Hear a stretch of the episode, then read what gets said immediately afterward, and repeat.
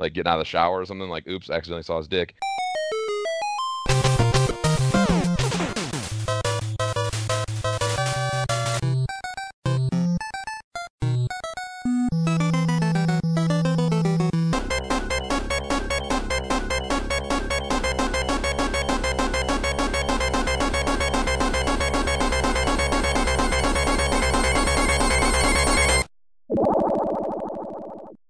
The Imperial Scrolls of Honor podcast. I am Josh Folan, And I am Jeff Burns. and we're going to be bullshitting about the formative years of console gaming as we revisit the periodicals that covered it again. Uh, it's game episode time, and we are playing and ruminating about Phantasy Star for the Sega Master System.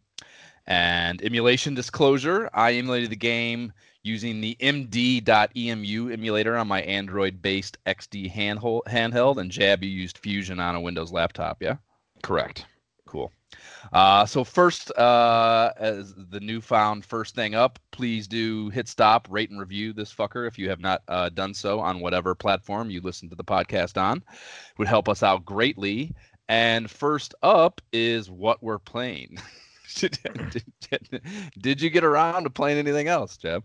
Um, this time I did not. No, We- like we talked about before we started recording, I've been super busy, and uh, no, I played some Subnautica, and man, it's getting, it's getting a little glitchy, like more so. And recently, I tried to show a friend that came over the game. We were talking about playing games that are kind of like visually, uh, fun. Uh, that can be visually fun alone, and Subnautica is definitely that. So I tried to show him, and the game wouldn't even fucking load. So but I haven't even had time to like try to troubleshoot it with any advanced solution. So um So like the entire game wouldn't load, or you're saying like the saved, like your saved game wouldn't load? none of it. So like when I tried to load my save game, it like there there's it like cuts away and then it you know it brings up the screen that's like you know loading the map and it gives you like all the shit that it's doing at the bottom. And it never gets a foothold. It never gets any traction. And gets rolling. So i was like well you know same effect by showing them the start of the game. Try to start a new game. Nothing. Restart the system. Nothing blah blah I don't know, blah man. Jab, these these fucking technical difficulty def, technical difficulties across multiple platforms sound like user error is the fault here. no yeah, yeah, that's, yeah, that's definitely not the case I don't know. Uh, the only the only absolute in all these all these technical situations is jab. That's not true at all. I mean, the, the, the designers that made the game are an absolute. The Xbox One no, is an they're not- absolute. they- but they have absolute. nothing to do with the laptop, though. I'm saying. We're not talking about the laptop. We're talking about what we've been playing besides this, and the answer is Subnautica. Right. Or at least- you're saying the Xbox isn't working and the other laptop's not working. The laptop's not working. That's Acer, dude. I don't know what to fucking tell you. Nothing works anymore. Nobody gives a shit about anything, unless you guys didn't notice. But no one cares about anything anymore. So, um, I tried to play fantasy. I'm sorry. I tried to play Subnautica. Um, I played some Phantasy Star, and I think if I can't get Subnautica going tonight, I'm gonna try out uh, that game Prey by Bethesda. If you've heard of that. Mm, I have not. I like Bethesda.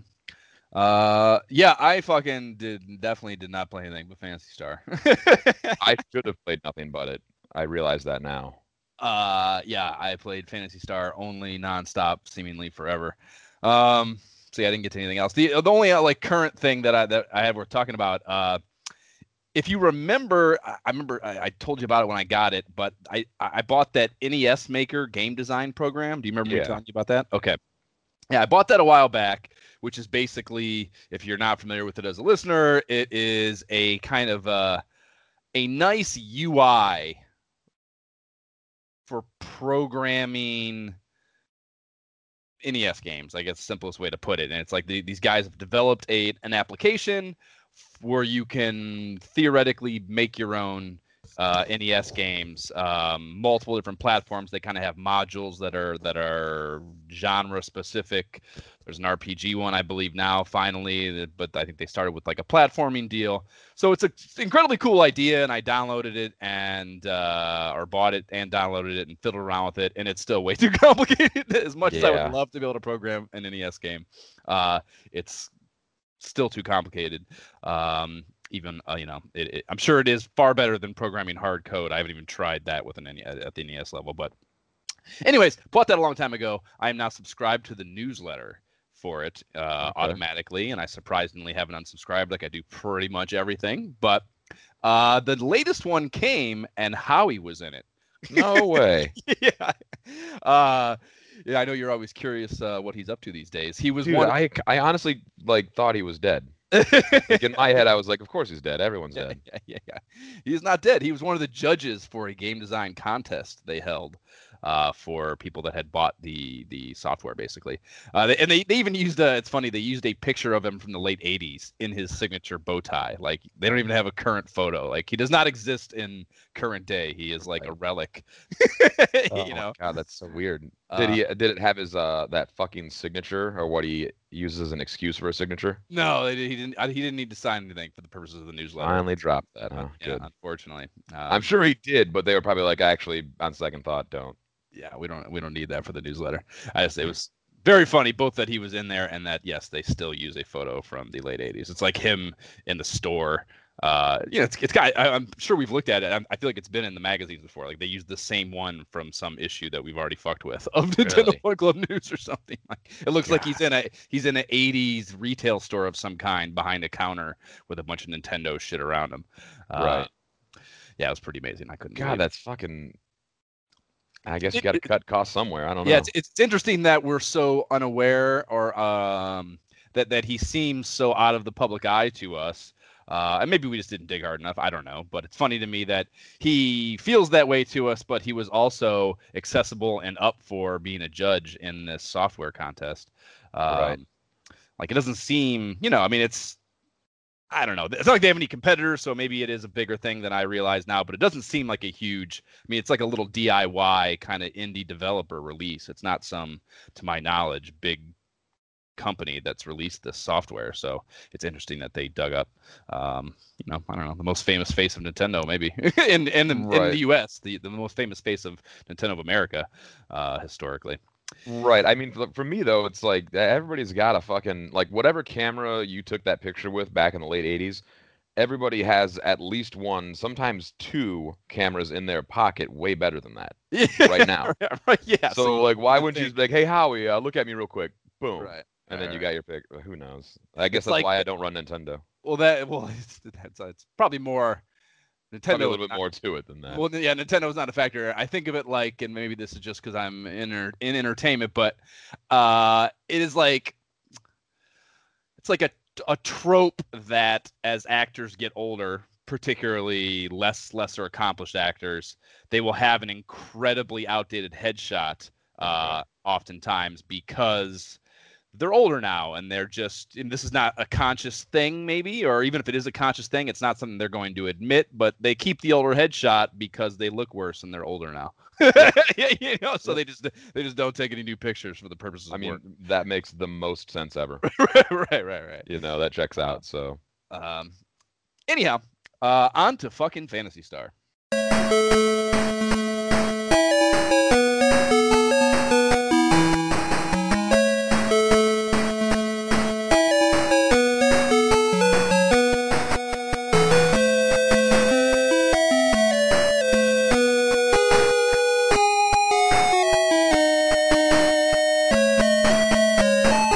was the Palma theme, bringing us into the opening statements on the game. Um, what were your initial thoughts on the game when you fired this up? Uh, well, my initial my initial thought about this game, period, uh, or just about dealing with this game for the purpose of this of this fucking podcast, is it is a really serious undertaking to play a fucking RPG uh, for this podcast. Uh, yeah, it was a dude. I mean, it's like I we'll get into it, but I, I you know, I it cons- yesterday I played for twelve hours. Wow, holy like from shit! 10 a 10 a.m. to 10 p.m. Uh, and uh, yeah, it's just a fucking lot. That's that would be what my opening fucking thoughts would be. Right. Yeah, right. Mine, uh, I didn't get quite that far. I know I didn't get as far as you. Um, but at a certain point, I was sitting here, um, sitting in my living room. I was watching, I think, Deep Space Nine on TV, and just kind of uh, Which is- grinding. That's good companion entertainment for Phantasy Star. Dude, I did it, it- for the listeners out there. Best TV show in history, and I'm not joking, hands down. Well, that's probably Breaking Bad, but Deep Space Nine, Star Trek Deep Space Nine is a fucking incredible show. Um, I won't suffer a single bad word about that show. Can't do Star Trek. Um, but so I was watching that and I was playing this. I was just grinding and leveling up, and I was like back in the town, and I set my controller down or something, and the music was going. And I guess to sum it up, my initial thoughts was, I feel right at home. like this, just like looking at the screen, the music, the motions I was going through, I was like, man, this raised me. Like I, have done this before and I like it. The RPG format, yeah, uh, yeah. I, I, there, there. I had similar thoughts, particularly early on, uh, as well uh, to that. Right. Um, so, so it got a little bit more complicated than that as we went on, and I'm sure that's the point of the podcast. So we'll talk about it. yeah, exactly. Uh, so the uh, this game, Phantasy Star, if you're not familiar with it uh, intimately, it uh, the the it is it, it tells a story of Alice, Elise, on her journey to defeat the evil ruler of her star system, King Lassic, after her brother dies at his hands. She traverses between planets, gathering a party of fighters and collecting the items she needs to avenge her brother's death and return peace to the star system. Uh, yeah, so that's the story. And the format, I think we kind of already touched on, but do you want to give us a formal brush over? I mean, it, it's a it's a classic uh, uh, RPG in the same vein as uh, Dragon Warrior or Dragon Quest and uh, Final Fantasy, uh, and it was released around the same time. It was released two days after Final Fantasy in Japan. Really, was it? Yeah, very. I, I thought that was a fun fact. Wow, that uh, is fun fact. That that would definitely fall under notable history, right? be in my responsibility, which I didn't uh, catch. Um, yeah, so it's just. Do they call those? This is. I'm not even gonna say it. Um, so yeah, it's an RPG, and uh, everybody kind of knows that format right, right. Now, not then, but now, yeah.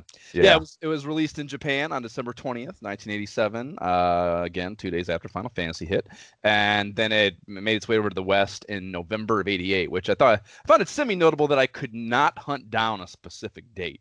I didn't uh, see that either. I was kind yeah. of shocked. It's right. usually listed as like Japan one and then America, North America, then the other. Right, right, right. Yeah, and and you know it, it that not having a specific date is not com- like I've that's not the first time I've seen it, but I feel as though it's weird that that is not omnipresent uh, for a game of this magnitude. You know, like yeah, the the big RPG for Sega uh, in the late '80s, early '90s. I feel like uh, there'd be someone somewhere that would have just dug every single fact you could possibly fucking have about this game up and put websites of it uh, everywhere.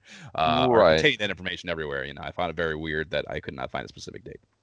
Yeah, that is strange because uh, you know it. This series gave spawn to uh, numerous uh, different single player role player games and i think it was it's a lot of uh, mmos uh, in the Phantasy Star universe, and a lot of them are connected in ways, uh, sometimes superficially, but they are connected, I think. And uh, yeah, that's kind of strange that there wouldn't be an exact date. That's kind of yeah. strange. Um, this was also one of the first games, one of the first games to have uh, battery backup.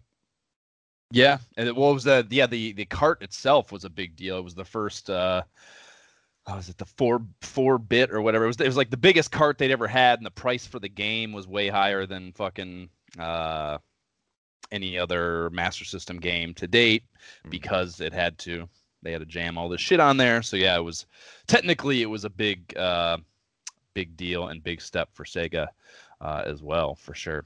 It's crazy to think that like simply and this may have happened before we may have even talked about it, but like just simply the hardware you know, was part of the reason they had to increase the price. Like, we're sorry, guys, but like this is a different cartridge. Like, it's just going to cost more. I don't know what to tell you. yeah, exactly. Yeah, like, that does yeah. not happen anymore. No, right? Yeah, the the the tangible media, the manufacturing constraints of tangible tangible media, uh, both fi- financially and just you know the bandwidth of it. Even you know we've talked about the the Adventures of Link shit, where the the, the chip yeah, shortage, like the fact that that stuff was like a finite resource that fluctuated in cost. Uh, dramatically is yeah it's like i know you want link and i want to give it to you but we physically cannot so right. you just got to wait yeah weird weird ecosystem to think of it's so different than today for sure right um so get the, the artwork with this the cover art uh is I doubt there's a better box art on the system. It's like it's a, Right. yeah, it's it's a very well done illustration of the full party in battle with a few baddies, and it just it fucking looks very good. It's still got, as always, that fucking cross thatch background that sucks shit, but uh, they do a pretty good job uh, with the foreground illustration uh, of covering up pretty much like the bottom half of it of of the of the box, so you can't even really see as much maybe of the cross that shit you see in so many other titles. Right. So that was pretty good. Uh, the manual uh, covers in black and white, same deal though as far as what it looks like. Uh, there was some fun shit in there that I uh, wanted to bring up. Uh, page two has um, an introduction, kind of the story layout thing that some of these games uh, include to kind of you know st- uh, world build and what have you. And there was a passage here that I thought worth reading. Uh, there is no one best way to finish the game. There will be many directions you can go, many ways to accomplish your goals. All areas should be explored. Important clues, weapons, and items can be can and will be found in out of the way locations. So, you know, this we it's not fucking trailblazing uh conversation to, to say that you know it's the first RPG on the system or one of them. I guess that one we looked at uh, a couple Sega Challenge issues back was an RPG, but it was a fucking dumpster fire. So this is the first real one that people are to play. Uh, and uh, much like Zillion did this too, some of the you know th- there were other games uh, I think on the NES side that that we've touched on this stuff in the instruction manual, but just an explanation. Uh, it's always so cool to me that they take the time to like, yeah, kind of just preface you about how this is going to require a different approach. you know, right. uh, is is very fun. And uh, page three and four, uh, the story is like the actual uh, story in the game is pretty capitalism focused.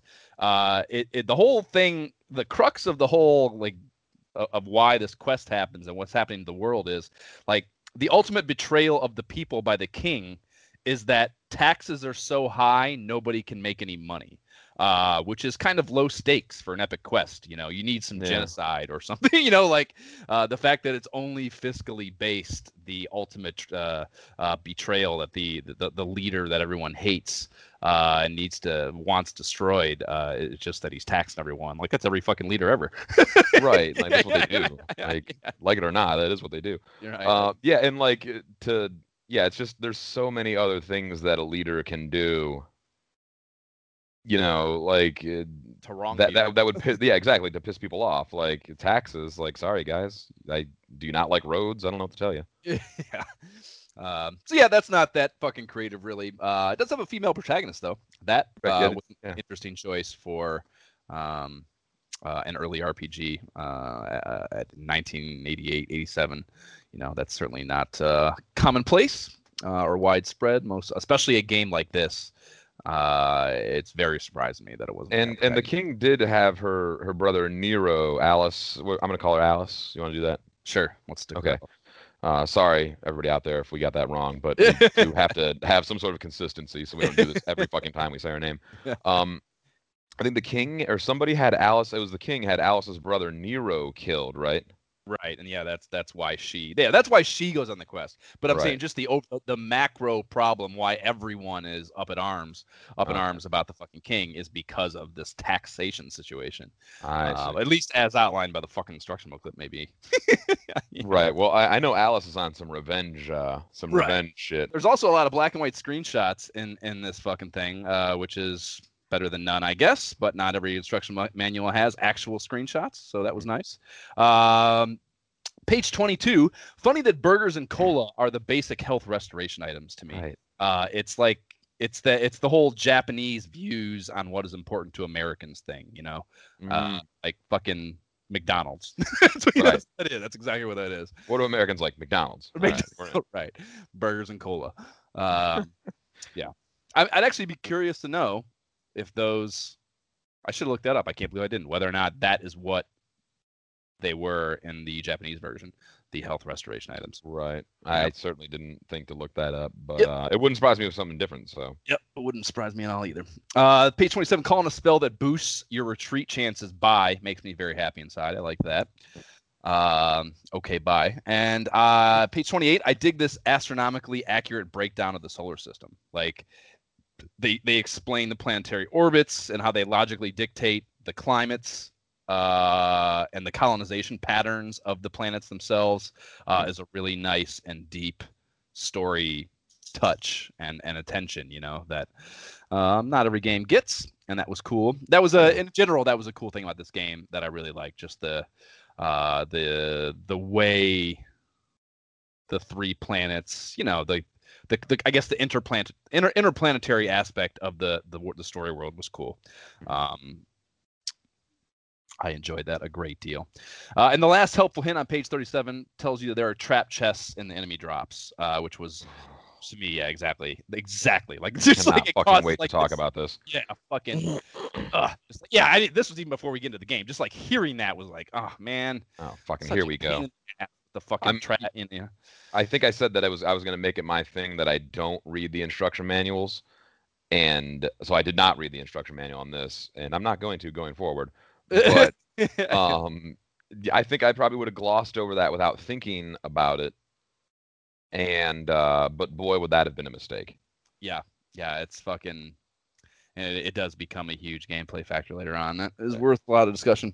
Uh, but yeah, just I don't know, just in general, like don't penalize me for fucking getting the spoils of battle. You know, like that Right. sucks. Um, anyhow, the uh, the last thing I had here was uh, on the on the on one of the last pages. There's crude maps of the three planets. That's you know, it's cool. I, I've said a million times. I love maps, and they have ones here with like there's you know they're drawn, so it's cool illustrations, and then they because they have them for all three planets, there's parts they don't want you to know about at this stage, so they just kind of drop clouds over top those parts, you know, Mhm. uh, to to obscure them and keep them a mystery, which is a nice touch, um, and and and you know, good again, good story building, story world building.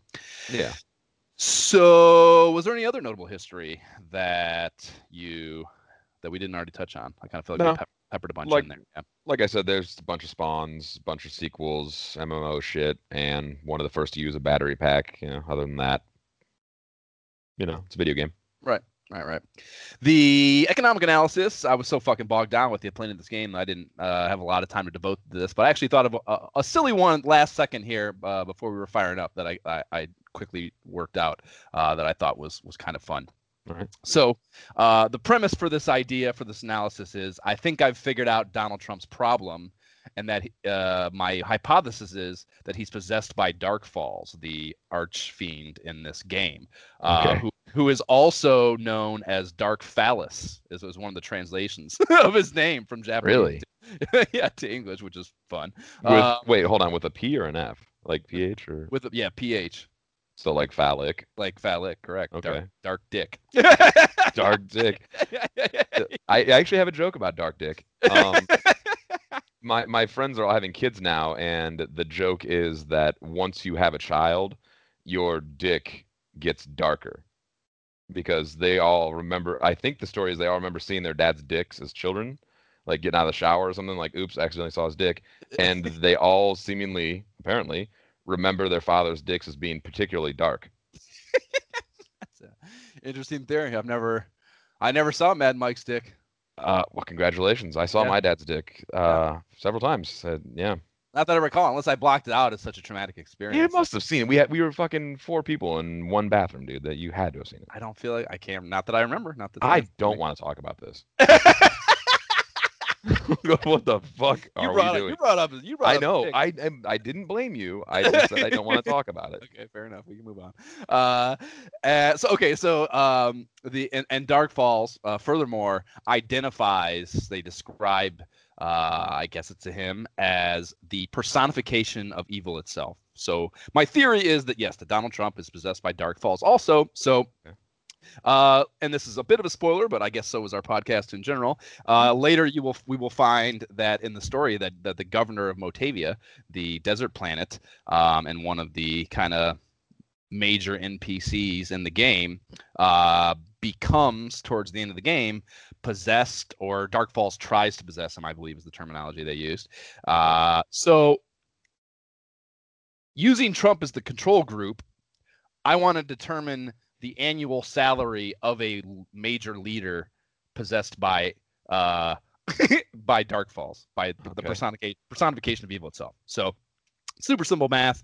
Donald Trump's salary as president of the United States is 400 grand, and a Land Rover Range Rover base model base model SUV costs around 89 grand uh, because there's a Land Rover in the game. so this is the the commercial uh, between the two places and times um, constant that I'm going to use is a Range Rover, Right. so Land Rover. So if the president of the United States can afford essentially four Range Rovers.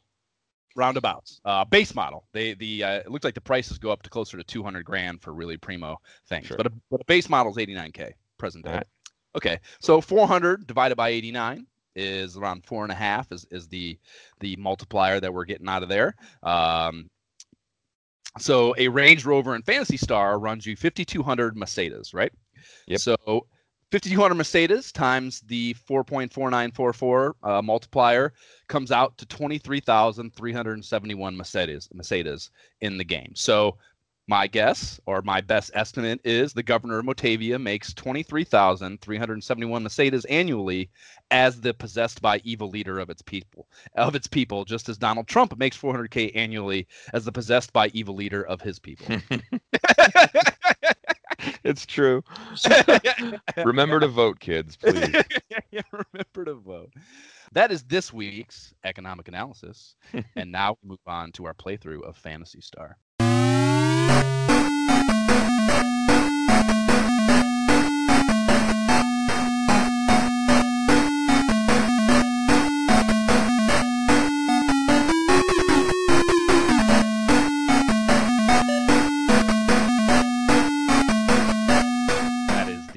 Cave theme, bringing us into our playthrough of Phantasy Star. And as always, I want to touch on the title screen uh, for this baby to, to, to kick it off. And the slideshow, they give you, it's like a kind of a, there might be like some minute animations to them, but they're relatively static animations or, or, or illustration cells kind of in this kind of mural framing they put on screen there uh, to tell you the the whole thing about uh, Alice and her brother being killed, et cetera, et cetera, to kind of get you going uh, story wise. And it's well done. Uh, I I liked it. I, I you said you the, the the music too. You you dug the music, yeah. Oh yeah, yeah. The, the uh, title track the theme is hot. Yep. The uh, you mentioned you. I, thought the music was in general pretty. You know, I don't know. I I didn't listen to it all because I was playing on my handheld, and sometimes I had the volume down. But uh, I felt like it was relatively varied by RPG standards, and in a lot of places I liked it. I think, but Yeah, I didn't. I, it was, uh, and it could be that I just didn't like it because it wasn't that wasn't as good as I hoped it would be, or it could be that I'm just have such a fond place in my heart for, you know, the RPGs that I'm super familiar with, like uh, Dragon Warrior and Final Fantasy. right. uh, that you know I probably just wanted those tracks to be those tracks in my heart but uh you know if I had spent my entire childhood playing Phantasy Star I'd probably feel that way so Right.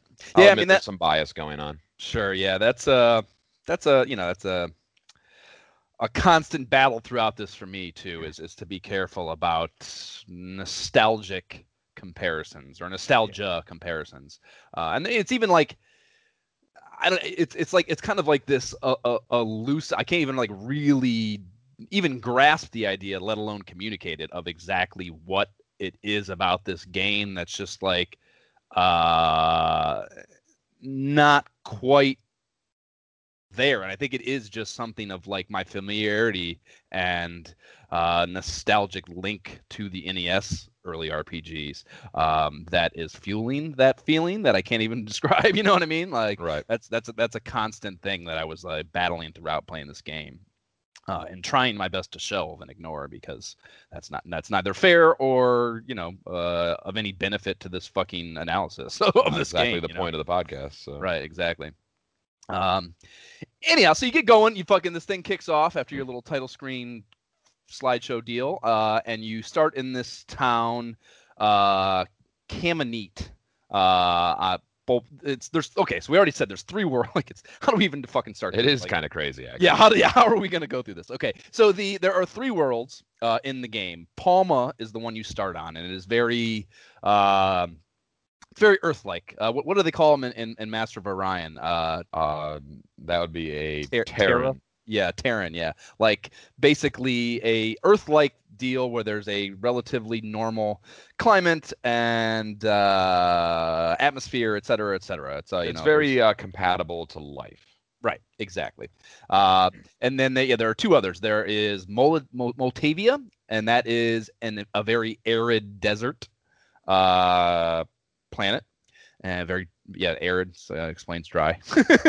uh, and uh, the the third one is is this um kind of a tundra based world. So you start off on Palma, which is the Earth-like one, and the it's kind of like there's there's it's it was very w- early on. It's weird to me. Like, why are there two towns? like like why are there two towns as the first town? In the same thing, yeah. yeah, and yeah, because there's like this enclosure. And there's also another one you can't go to it. Right. Well, yeah, that's not. But that's not the. You mean the you're talking about in the enclosure, right? Yeah, the spaceport. Right. Yeah, which is not. Yeah, I guess. Yeah, if you don't realize that, It's inside the walls, but like you don't go to it like the other ones. yeah you can't walk up into it from below which that's cool too i like that in general that like once i figured it out that That is a cool idea, but it tricked me at first. yeah like being able to yeah you go beneath the towns and the, the idea is that they're elevated for i assume safety uh um because there's a bunch of bad shit wandering around at uh um On Palma, yeah elevation zero habitat ring.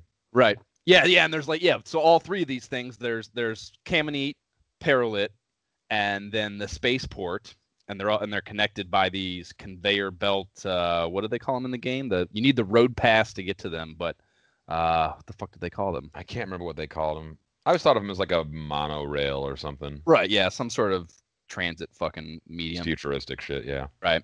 And around all three of those is kind of this wall thing with a little opening to the southeast corner of it. Um, so it's like a, like a heavily fortified base town that you start in, and immediately drop you into this. You know, it's a you, you start actually in Camineet, and the uh, you come out of your your it's actually your Alis's house, and right there immediately to your right, the first the, the thing you're closest to is kind of this nondescript looking hut that if you are the kind of person who just checks boxes and like well, okay let's this is the nearest thing let's go with that you'll go right into there and it's a dungeon um or at least it's it is a 3d dungeon there's no enemies down there Mhm. uh which is kind of how a lot of the towns have one of these and it's like a yeah a, a, baddie free dungeon that serves some sort of narrative purpose and the, the purpose of this one is to basically provide you your initial resources your money. Uh, so if you do get drawn to this immediately you go down into it and you get a 3d dungeon perspective which is a huge talking point of this game. Uh, is that this is how you experience the dungeons in this first person uh, quasi 3d um, windowed way you know? Um, almost um kind of MacVenture i guess to to some degree. Mhm. uh, but you go down there and you just wander around. It's, it's pretty simple. You can't really go too many places in it. Um, i should actually i can't believe i didn't bring my maps over. Let me grab my fucking maps. Did i map that first one? I don't think i did map that I one. know I wandered around it um a lot. I was I was also looking for a fight. It, then I realized that there was going to be no fight. then yeah, yeah, I wandered around it just to kind of get the feel for how the dungeons would be because I figured this was not going to be the only one, so I wanted to get a feel for it. that was a very safe and responsible bet, Jeff. Yeah. yeah, yeah. Uh, yeah, I mean, I guess it's worth noting that it, uh, as much as I will have to say them about them later, that maybe isn't the most glowing thing. Uh, and the, you know, on the surface, they are very basic. It's not like I was blown away visually by them, but just the fact that they exist in this 3D space um, is a whole other ball game than the top-down shit you get in, you know, Dragon Warrior slash Final Fantasy. Uh, Right. If you want to start with the comparisons immediately. you actually you but you did see this to further the comparisons. You did see this later in the Dungeons and Dragons game for Sega Genesis, for sure, but that yeah, that's but it was not the same There- there mechanics. was there was NES. There was uh, I think I want to call it Swords and Serpents, an NES game uh, that is not out at this time, but uh, you know, it's only a, a year or two down the line probably uh, on the NES side that did have this too. And you know, honestly, they may have ripped it. Fucking, they might have just literally bit off what they did here in Phantasy Star is a very logical possibility because it is uh, a little bit down the line. So yeah, did it- it- Wizardry come out because that is it's essentially the same system as Wizardry. It is, yeah. Uh, that's a good question and, and a good history thing we could have looked at. Uh, because I, I mean, I think the the the computer version of Wizardry is already out at this point for sure. Yeah, I think it is. November '88 and even '87. Yeah, I, so the concept is is has been done on other platforms, platforms. You know, PC platform or, or computer gaming platforms, but um, this is the first one for console gaming, so mm. That means something. Uh, so yeah, so you, you, know, you dig through there and you get your fucking money to start. So you have some resources to go, hopefully find some shops and get yourself some equipment, as all these RPG games work. Uh, so you're popping around in this town, and uh, I mentioned it in our first in the magazine episode about this. Like one of my initial gloss over takeaways uh, was the the town's like it's not just the identical sprites for the town people that sucks. They also don't move, which yeah. makes it really I don't know. It just feels cheap, I guess, maybe is the simplest way to put it. You know, uh, the towns feel cheap for that. Uh, yeah, I when I was playing, I noticed that too, and I actually thought of Final Fantasy and how the characters moved, and it occurred. I was like, well, you know, the, the movements of Final Fantasy are nonsensical and stupid. They're not necessarily doing anything. The citizens of these towns, right? But they are moving and apparently it turns out that adds more to the feeling than i thought it did yeah for sure uh, but as much as i think it's cheap it also put my mind on the the the the, the, the train of thought that that movement in final and dragon warrior both had this like mm-hmm. it didn't actually provide anything first like a, like yes there's this feeling that i apparently it gives you that is not a cheapness that you feel looking at this uh, when these these things don't move. But it was often also incredibly annoying when you would get stuck behind one of those motherfuckers. So fucking and in this game you can't even go off the paths so like if they were on your path and right. would go off the path like you would be fucked. I don't know. Yeah. Like you that's it. so annoyed. Um so yeah, it was just funny that like it's something you want something there that really only has a purpose that annoys you in in application. Uh, it's such uh, just a dickhead gamer desire. right. And and I noticed too that it was it was it actually in the end had its benefits in a way because not to go too deeply into it, but I didn't know how to play. I should say I didn't know how to beat this game, and like I'll play through Final Fantasy like once every two years, and I know how to beat the game. You know, the thing is like to get the information to beat this game, I had to talk to people. Right. And, to, and if they don't like, move, you're able to know who the fuck you talk to. you can keep track of these people right, a little yeah. easier since they don't move. So it does have its benefits. Yeah. Yeah, for sure. Yeah, yeah. Yeah, that's an yeah, yeah. I guess that's worth noting. Like I did not. uh it was a long it was a ways into it before i started faqing at all and i of course tried to do that minimally. Uh, so there was a, a, great deal of genuine exploration and genuinely doing it the you know like even it's funny like I, it, it, it didn't uh, it didn't mean anything significant to me at the time but we didn't play dragon warrior or final fantasy that way. We had the fucking books there you know? Yeah. And like i don't even know if we tried to solve problems. I feel like we might have just been doing the like literally following along in like I know that Final Fantasy fucking strategy guide for sure. oh my god, like, yes. We are not just wandering around these fucking caves. I remember specifically looking at all the maps as we went, you know. Right. Um, and I was a little bit younger than you, so like you might have had the cognitive ability to figure things out on your own. Like that I got into RPGs at six years old. I'm not like trying to make myself sound smart or anything, but like it, it was kind of like a big undertaking for a little kid like me. And I realized that at a certain point, you know, I realized while playing this game that at a certain point in my life, it was just ingrained to me or ingrained in me how to play and beat Final Fantasy and Dragon Warrior. It's yeah. like nobody remembers learning to speak English as a child in yeah. America, but like you do it, and at some point you just can do it. Yeah. And that was the same thing for those games. And then I tried to, you know, essentially learn a new language here, and I was like, wait, I actually have to like talk yeah. to these people and ask that like when they say like medusa lives in the cave to the south like you got to listen to that shit and yeah retain it and then yeah and, and a lot of times uh process yeah it is that's a great way to put it uh, the, the language analogy is great because you know even even when you're like that's a very explicit uh p- piece of dialogue you're giving there whether it's hypothetical or exact uh but there are a lot of them that are not so explicit. And that you Right. need to decipher uh, what you're being told and how it applies to where you're at in the game. Um, and that you know that was uh, maybe you know, what else would you faq for i guess? But that was often the times that i did pull up an faq playing this it was exactly that. Like i just like i have no fucking idea. Like i have no fucking clue. I have talked to everyone. They don't move. I know i've talked to every one of them like there's nowhere else. Like i don't know. I have no fucking idea what i'm supposed to do right now. Right. uh, and it it's already taken me forever and i got to record this episode i got to find out what to do next You just got to keep the fucking ball rolling, and what can you do? Right. Uh, anyhow uh, i digress the uh, it is very nice that you can save at any time that is a very very nice feature of this game um, like wi- within the game obviously we're save stating now uh, Sure. and I, I only initially played with this and realized that this was a, a functionality but yeah you don't have to go to a king you don't have to go to a fucking church And, you don't have to do anything. You can just right, click save on your menu and save anywhere anytime. You have five slots. You can in the same way that you, you uh, use save states where you'll save state a you know uh, i'm in a cave now. I'm only halfway through. Some of my resources and mp are depleted. I don't know for sure if i can make it to the end so i don't want to save over my my like base save game.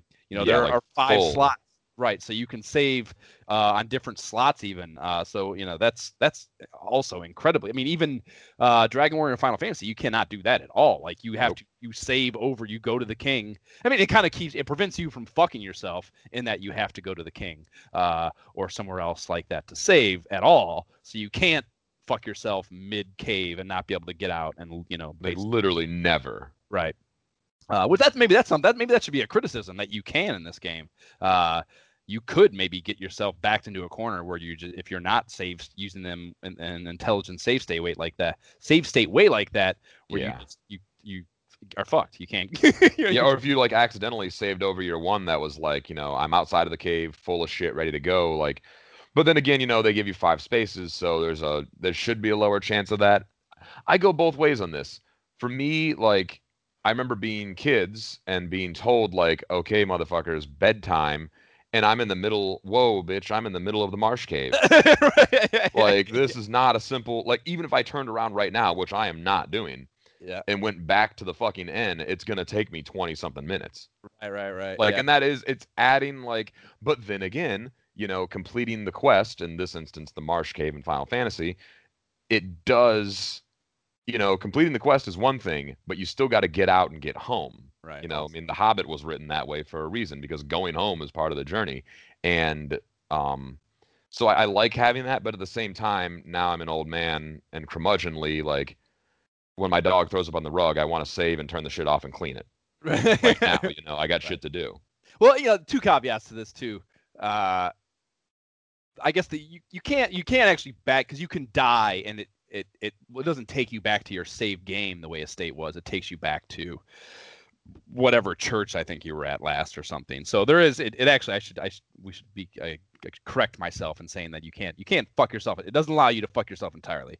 Um, so that wouldn't be a valid criticism for it, but it is just interesting that's an option. And f- uh, the other thing about that exact like yes because of that like got to go to bed or there's only you know like rampage is the one i think of the most because rampage uh, i don't know if we ever sat down and because i did have rampage i don't know if we ever sat down and co-op through the whole nes version of that but it's long as fuck dude it's Mm. like 100 stages it's not even the 50 states it's like more because there are multiple cities in some of the states so it is fucking forever and it's such a monotonous game too as much fun as it is uh, as a mechanic uh, to actually beat the game is just like this total slog I can imagine by like level 60, you're like, you've got to be kidding yeah, me. it's just the same shit. Yeah, I can't do this anymore. But as a kid, you don't have anything else to do, so you do it anyways. And I definitely remember like leaving that motherfucker on, Yep. and you're just like the whole next day at school, you're just praying that your fucking NES doesn't fucking Yeah, like doesn't freeze up for no reason or.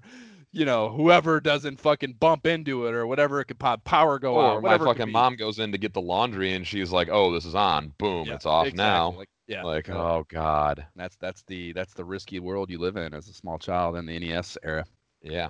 And, the stakes were high. I mean, The like, stakes were super that's high. like like for our younger listeners, like imagine like you were playing like I don't know Fallout 4 and like you had been into it for like 60 hours and you're fucking advanced, then your mom just turns it off and you lose it all.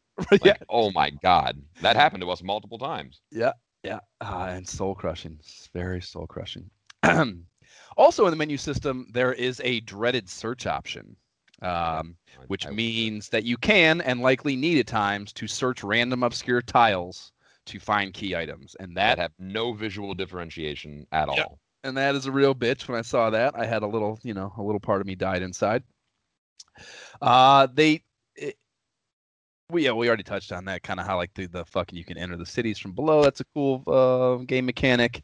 And what did you buy first with your fifty bones that you found in the dungeon? Oh, what did I buy? Um, bum, bum, bum.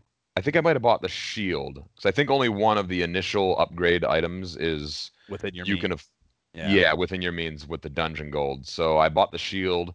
Um, Mercedes, chap, not gold. sorry. That also speaking of criticisms, what the fuck is that? Did you look this up? I, I didn't want to know. It's just the game. I just assumed it was. part of the story. Mesetas? That's Yeah, so stupid. I just bought into it as as a as a as a part of the story world. I didn't even Right. it. I'll I'll try to do better on that. Um, I bought the. I could- My thing in games like this, uh, I did it with Lord, the uh, DOS-based, text-based Mhm. uh, Legend of the Red Dragon. I like to, and, and Final Fantasy and Dragon Warrior, same thing. I like to go for a higher defense Right. to maximize my time outside of town without spending gold at an end to replenish my health. Right. Yep. Um, I'm, I I am also conservative minded in that way.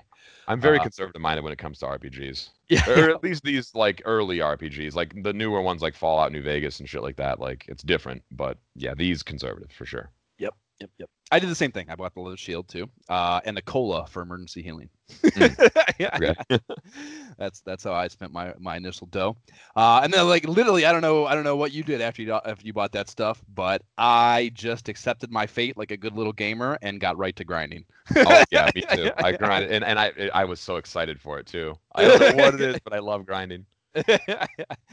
Uh, I yeah, I mean, I, there weren't a lot. I did, I did hear initially early on, but there wasn't many times where I felt compelled or a need to um, as the game progressed, which To do what?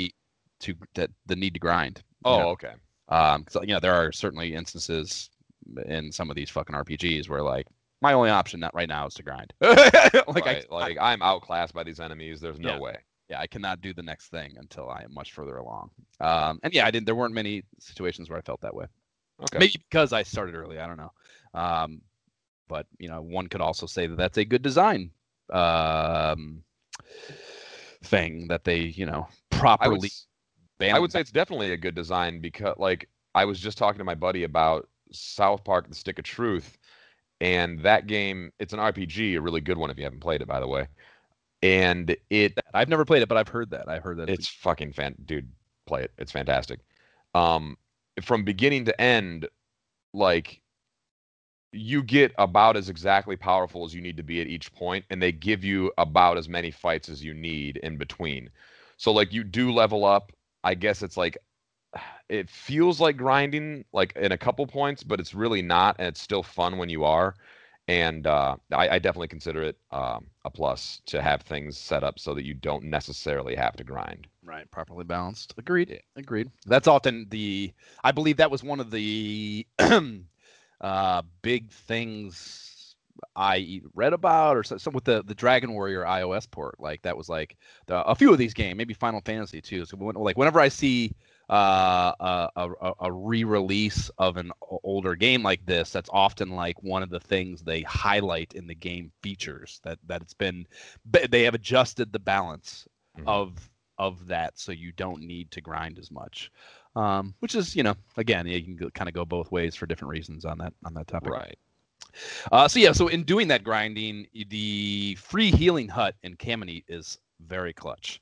Uh, without that the first few levels uh, and getting that that first iron sword upgrade so you can actually do some damage would have been a real bitch. Oh yeah. Uh, that yeah i mean I, I i again this is kind of my conservative minded way i approach these games. Like i would take my ass all the way back you know like even when i was bopping around over by Scion, the port town to the east uh a little little later on like i would risk it and take my ass all the way back to not spend that dough because and this is something we'll get into but the you know the the healing system in the towns uh, the traditional healing system in the towns is a, is a whole different thing than what most games like this uh, utilize um, and it's expensive. So um, having that as a, as a way to not deplete your dough and minimize your grinding need early on was very nice uh, mm-hmm. so yes, I basically got her at I got uh, Alis's ass off to level six uh, before I really even tried to start wandering for narrative shit. Uh, and I had the heal spell, the buy spell, um, which is fun, the mm-hmm. chat spell, and had the titanium sword and the light suit. Uh, and then I headed off to the cave. They told me Odin was looking for Medusa and was the 1st I'll also stop you right there. I called it the Titan sword. Yeah because of the Titans. That's that's fun. That's fun. That's all I got. I had the I had the instruction booklet, so I knew what it was called. Actually, See, I get the I get to be more creative in my the way I play. You never you never once looked at the instruction booklet. Nope.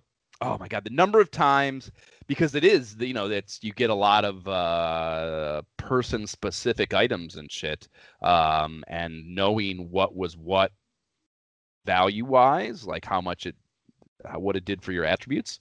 Uh, there was no way to know that without fucking the instruction booklet. So hmm. very frequently, uh, I would be playing this game with a browser open on my phone. oh, okay. Instruction booklet to refer to that. There's a ton of items too.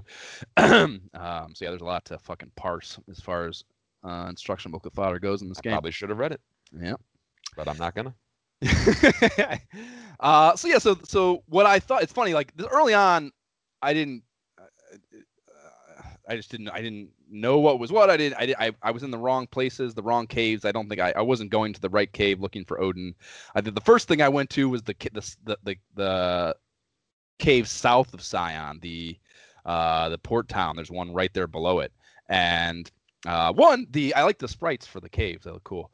um and I went all the way there before realizing I probably would need to score something to illuminate.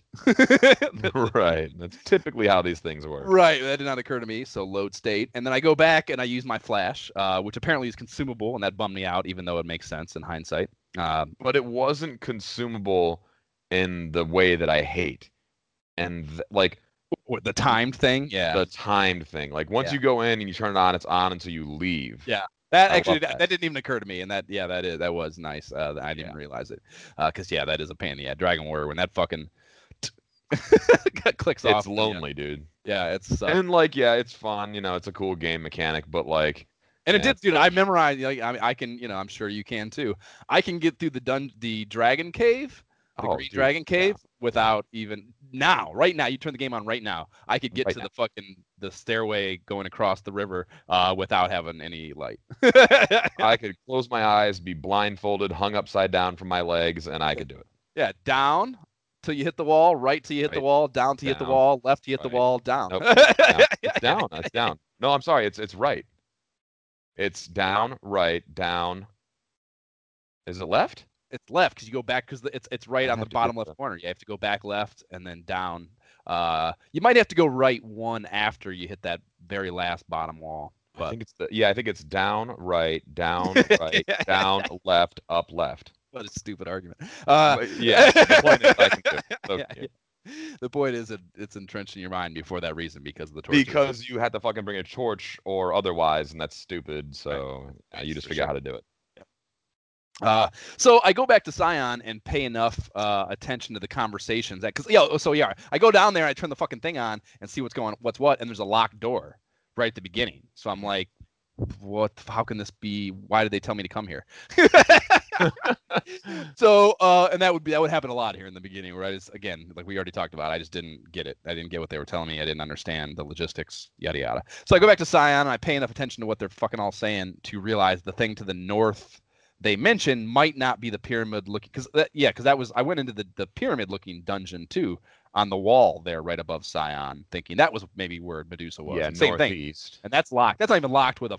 Uh, what I would find out later is the lock for the key. That's locked with you need the spell that Noah learns like on level fucking thirty. You know. Mm-hmm. uh, oh, okay. yeah, it's like the end of the game. Uh, so that wasn't it either. Um, so I fucking uh, start wandering around even more. I go to the one that's up north past that temple, like kind of like through that little there's like a little passageway along the wall that the in-game temple is built into, uh, and go up there. And something occurred to me while I was doing this because uh, it was kind of a long trek. Uh, I was I started running from things for the first time, and speaking of things that are just programmed into you, dude, it occurred to me that when I run in an RPG, button. I hit every button epileptically. yeah. And that is just I believe I read it somewhere once that it helps in your escape chances for I don't I'm not sure which RPG, just some RPG at some fucking point, and I do it in every game ever since. I know I've always known that you did it, and I, and I actually was wondering if you were doing it here.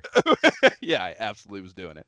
Uh, okay. I swear it helped. Uh, I don't. I, I hear uh, Pokemon fans out there are they're convinced that if you hit buttons, like you get certain fucking mutations in your Pokemon or something. I never played those games, and I doubt it's real anyways. But it's it's a thing that many gamers believe. Yeah. I briefly played the one on the iPhone. The what is it, Pokemon Go it was the only one I've ever played my whole life. And oh, I, when, when that was all hot and whatnot. Yeah, I gotta admit it was kind of fun. Uh, it looked fun. Yeah. Um, yeah. The, the the whole idea of the real world integration game kind of thing, where you're looking for digital totems in real world, uh, fucking whatever the real world. Yeah, yeah the real world uh, is a, is a really cool idea. Yeah. Uh, yeah, I remember a friend visiting uh, me in New York long before that game even came out, and uh, they were playing like this. It was like an extremely rudimentary concept of that. There was something on their phone where, yeah, they had to go find these trophies at dumbass places, in I think I've Sydney. heard of this. Yeah, and it, it just I mean, uh, literally there wasn't, you know I don't think there was anything to catch. I think it was just literally can you go get to this, pick up all these things, go to these places, and like you know it's super simple uh, version of it. But even that I remember thinking like. I'm not going to download it, but that sounds like I might like it. right. I can see how that works. Eh, the only thing about that is that people don't know well. If you're like visiting a place just as a way to get you out and doing things, like that would be, right. you know, cool idea. Sure. Uh, so yeah, I go up to that cave, and that also was a fucking locked door right away at the beginning. So you fucking pricks. So now I'm just wandering around trying to find something, anything. When I find that, that cave, do. Yeah, then I might find that cave just outside of the south side of the periphery wall that you and I were texting about. Right. like, I found that cave after. I mean, I don't even like I said, I was at at least level six. I had fucking went into three places that I couldn't fucking find, and it's like the simplest cave ever. That's just right there outside the town. Uh, which, that might have been the first thing I found. Really? See, I, yeah. I did. And I, I. It's not like I didn't go south. I just didn't wrap right around the wall like that. And I, yeah, if you if you don't, you can miss it. Yeah, so I fucking did not fucking took me a while to get there. But I call that the Parolit Cave, and that's the first cave I actually got to uh, experience. Uh, and I like the music in there, which is, I guess, that's what, maybe why we picked it here, or you picked it rather. uh, and yeah, I mapped, man. So I ordered graph paper off Amazon in preparation for this, and got to implement it. Um, I even Googled uh, the a D and D DM map key so I could standardize the symbols, the, or the symbols that I used in the maps. Uh, okay. You know, like for doors, chests, pits, etc.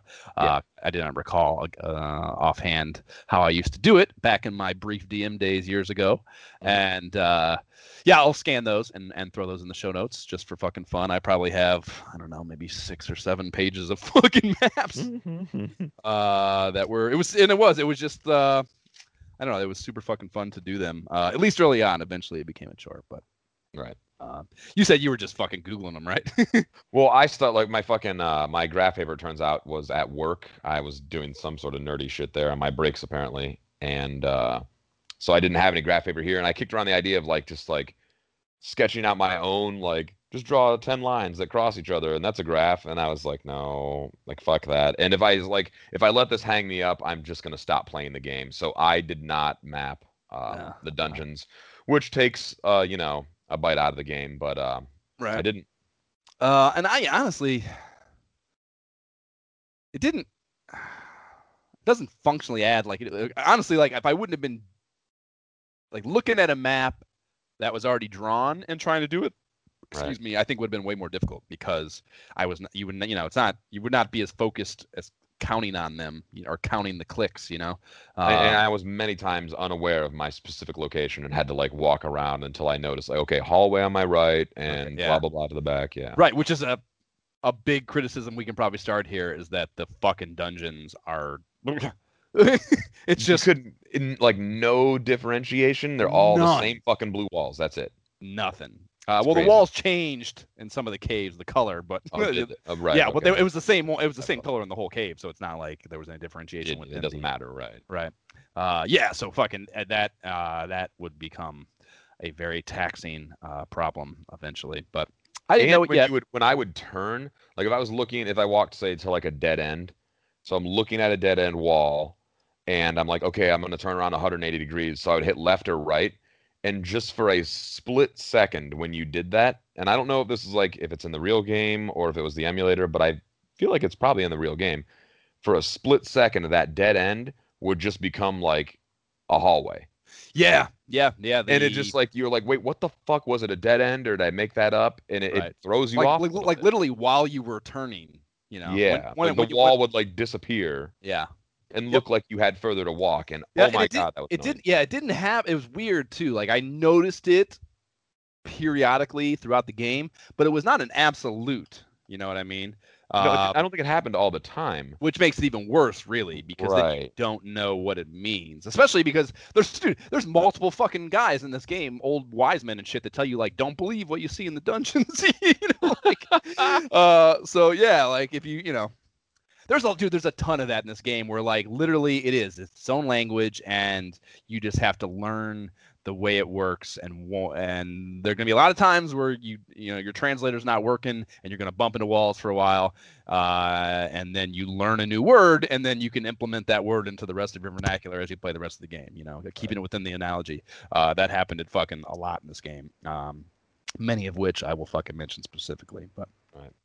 so yeah so this fucking Parolit cave this is where odin is and he is who's your uh your first i guess he was supposed is he supposed to be the first guy you get? I don't know. But he's in here. He's turned to stone. I don't. Yeah, I think maybe you don't get him first, or you don't uh, de-stone him first. But he's in here.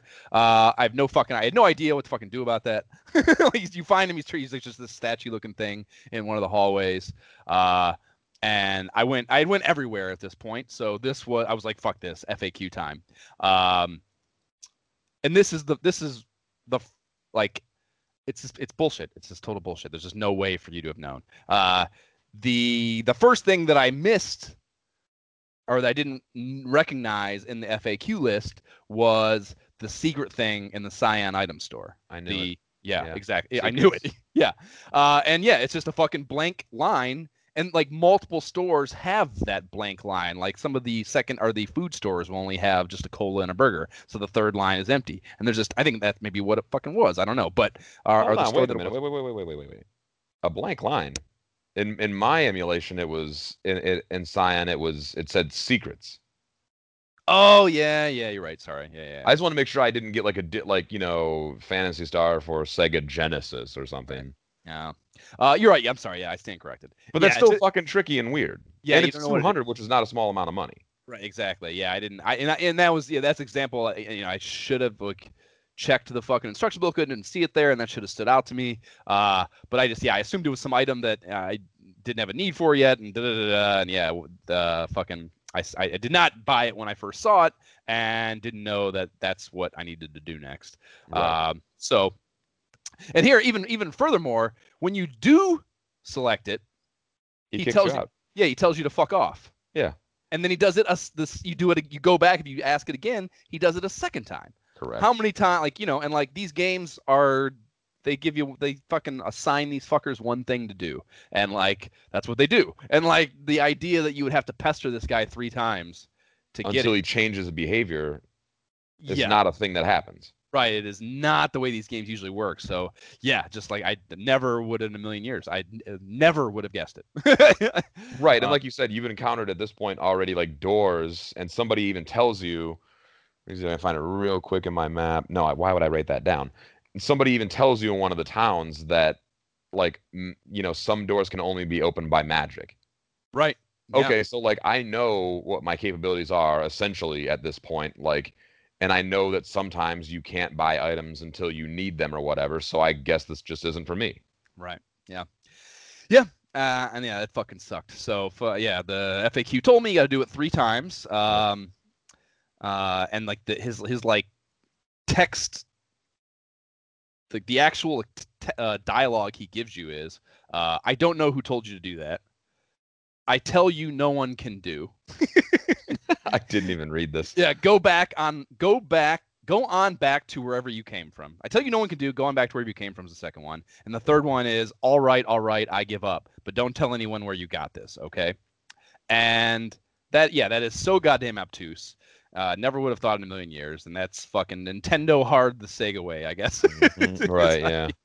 how I sum, how I summate that. So, anyways, what we're talking about here is that he gives you the fucking road pass, so you can now use those conveyor belt monorail things uh, that are built in Camineet. So now you can go to the, The space spaceport. right? The spaceport, Hollow fucking Luya. So you go there, and there is uh, a thorough security check in the passport application, uh, or rather, the thorough security check in the passport application process. So you need to get a passport to take the spaceship out of the spaceport uh, to eventually Motavia, and. Uh, she this is great she the woman in the security fucking passport place asked you two questions she asks have you ever done anything anything illegal and are you sick which, Which- who, Yeah. who would ever say yes to either of those things if you're trying to Right. travel? If you're applying for a fucking passport, like, who would? Yeah, you got to be an idiot.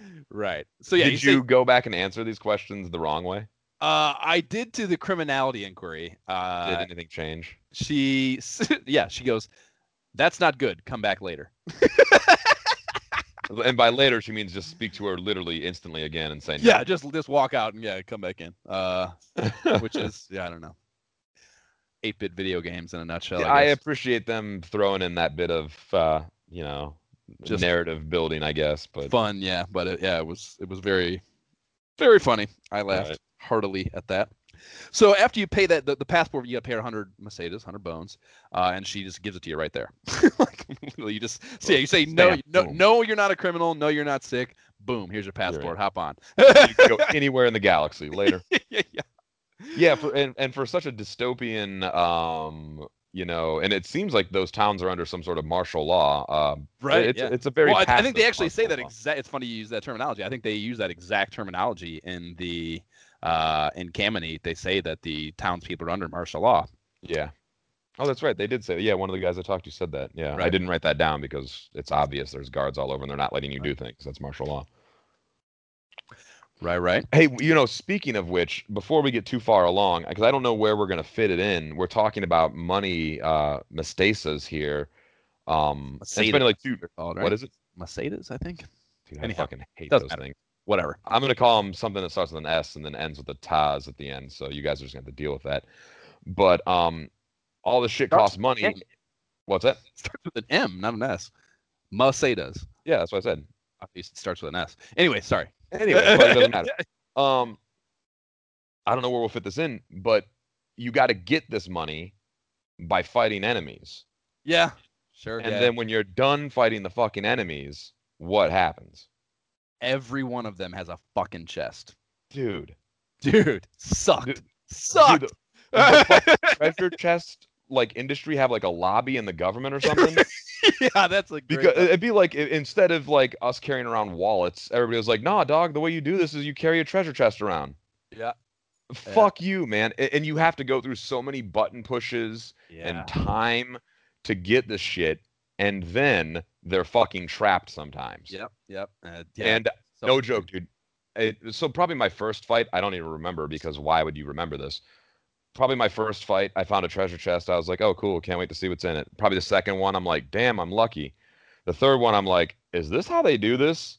And the fourth one, I'm like, oh my god, this is it. This is how they do this. Yeah. And at a certain point, I realized that the chests were also trapped. And I was like, what happens if I have very low health? Do I, eh, do you just not risk it? yeah, you're foregoing the dough. Yeah, I mean, uh, there were uh, a great application of this idea many times later on when I'm going through the tougher caves and shit. Uh, if I wasn't hardcore saving for something, and there are instances where money is paramount, uh, but if that wasn't the case, uh, and I was trying to get through somewhere, yeah, I was it. yeah, I was skipping every fucking one. And honestly, the the fucked up part about that is skipping a chest is even more button. Is it? Yeah, it's because you got to. I like, didn't skip any. Yeah, you got to. De- you, you say you don't want to open it, and then it goes to. Uh, it doesn't just disappear and you move on in the dungeon. Um, it no. It you got to like it goes to like the like as if you would hit the the not the pause button but the go to the go to the menu button and you would have to cl- hit B and click off that fucking uh, or I guess one. We shouldn't call it B when we're doing a Sega game, but uh, you got to you got to hit the, the the the decline button or the fucking cancel button and make the menu go away before you can start walking again. So yeah, it's even more annoying to say no almost than just the constant hitting of the button two to go uh, and and power through opening them. You know. Right. I didn't know that because I didn't try. It fucking sucks, dude. No question. Did you uh, ever get to the point where you had like say one hit point and you opened a trap chest? Oh, and someone died? Sure. Oh wait, so someone can die. See, I didn't even get a second. I didn't get another party member in this game.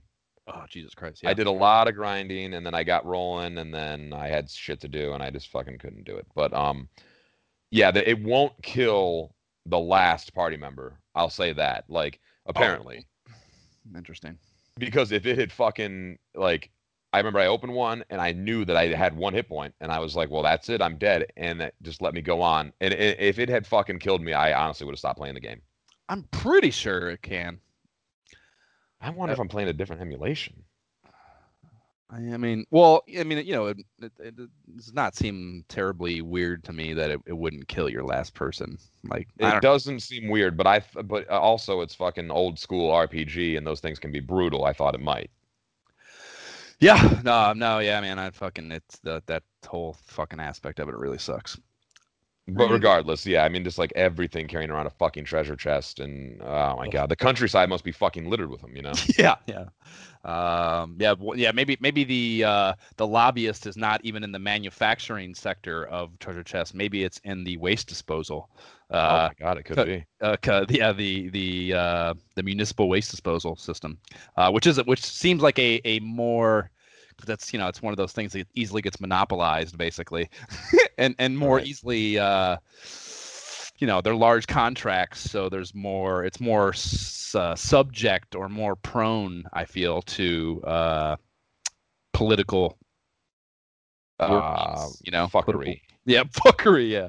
Yeah in this uh, case it's fuckery not working right, sure. Uh yeah.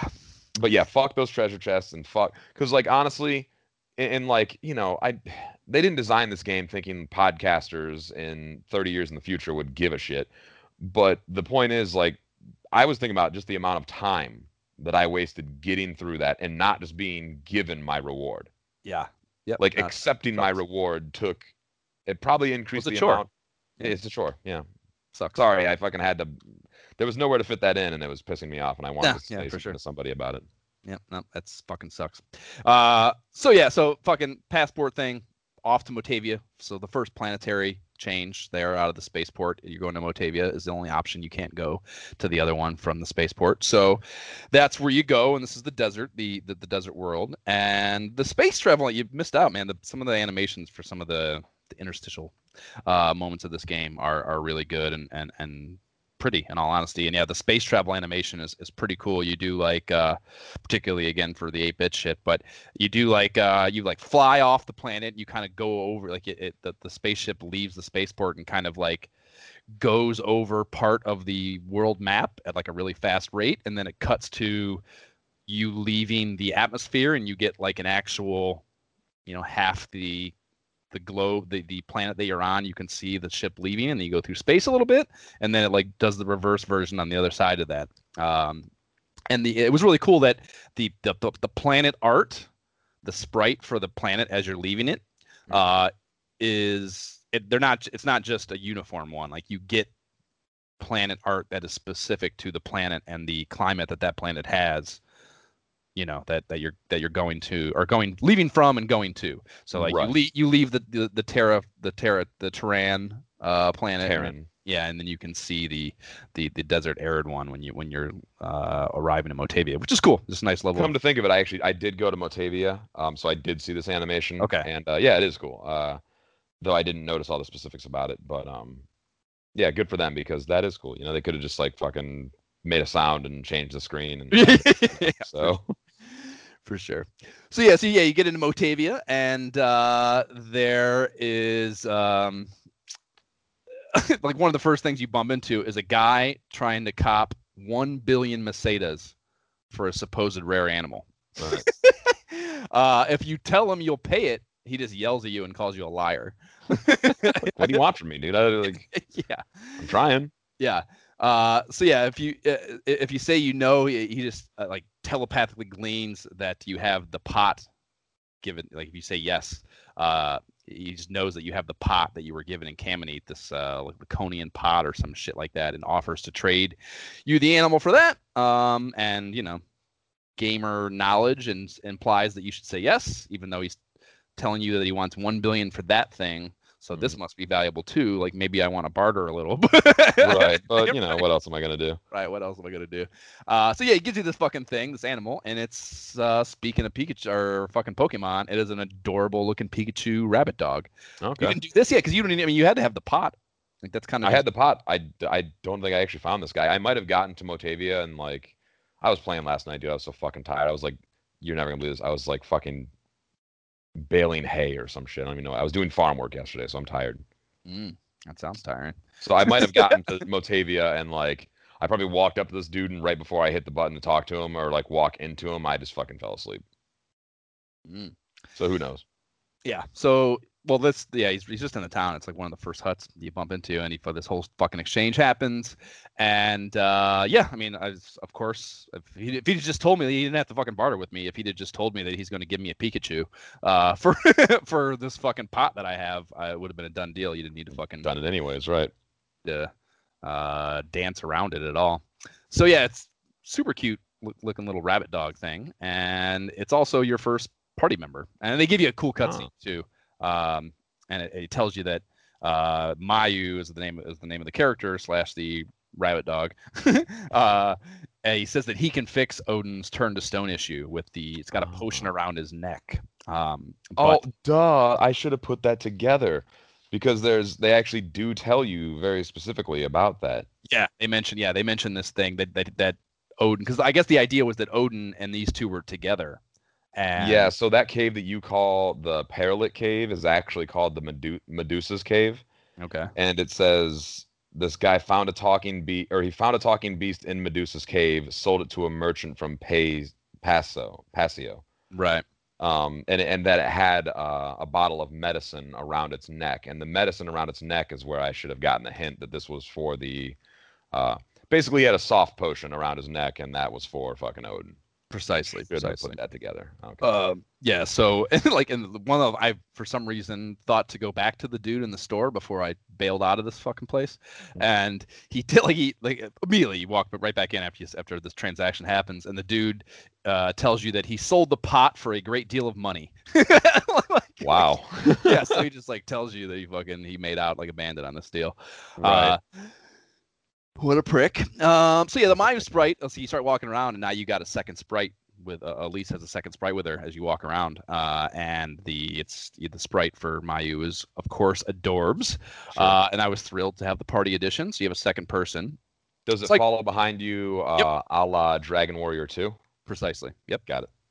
Uh, and that was something that later on, you know, uh, uh, the it was weird to me that the because they all they follow you in a line.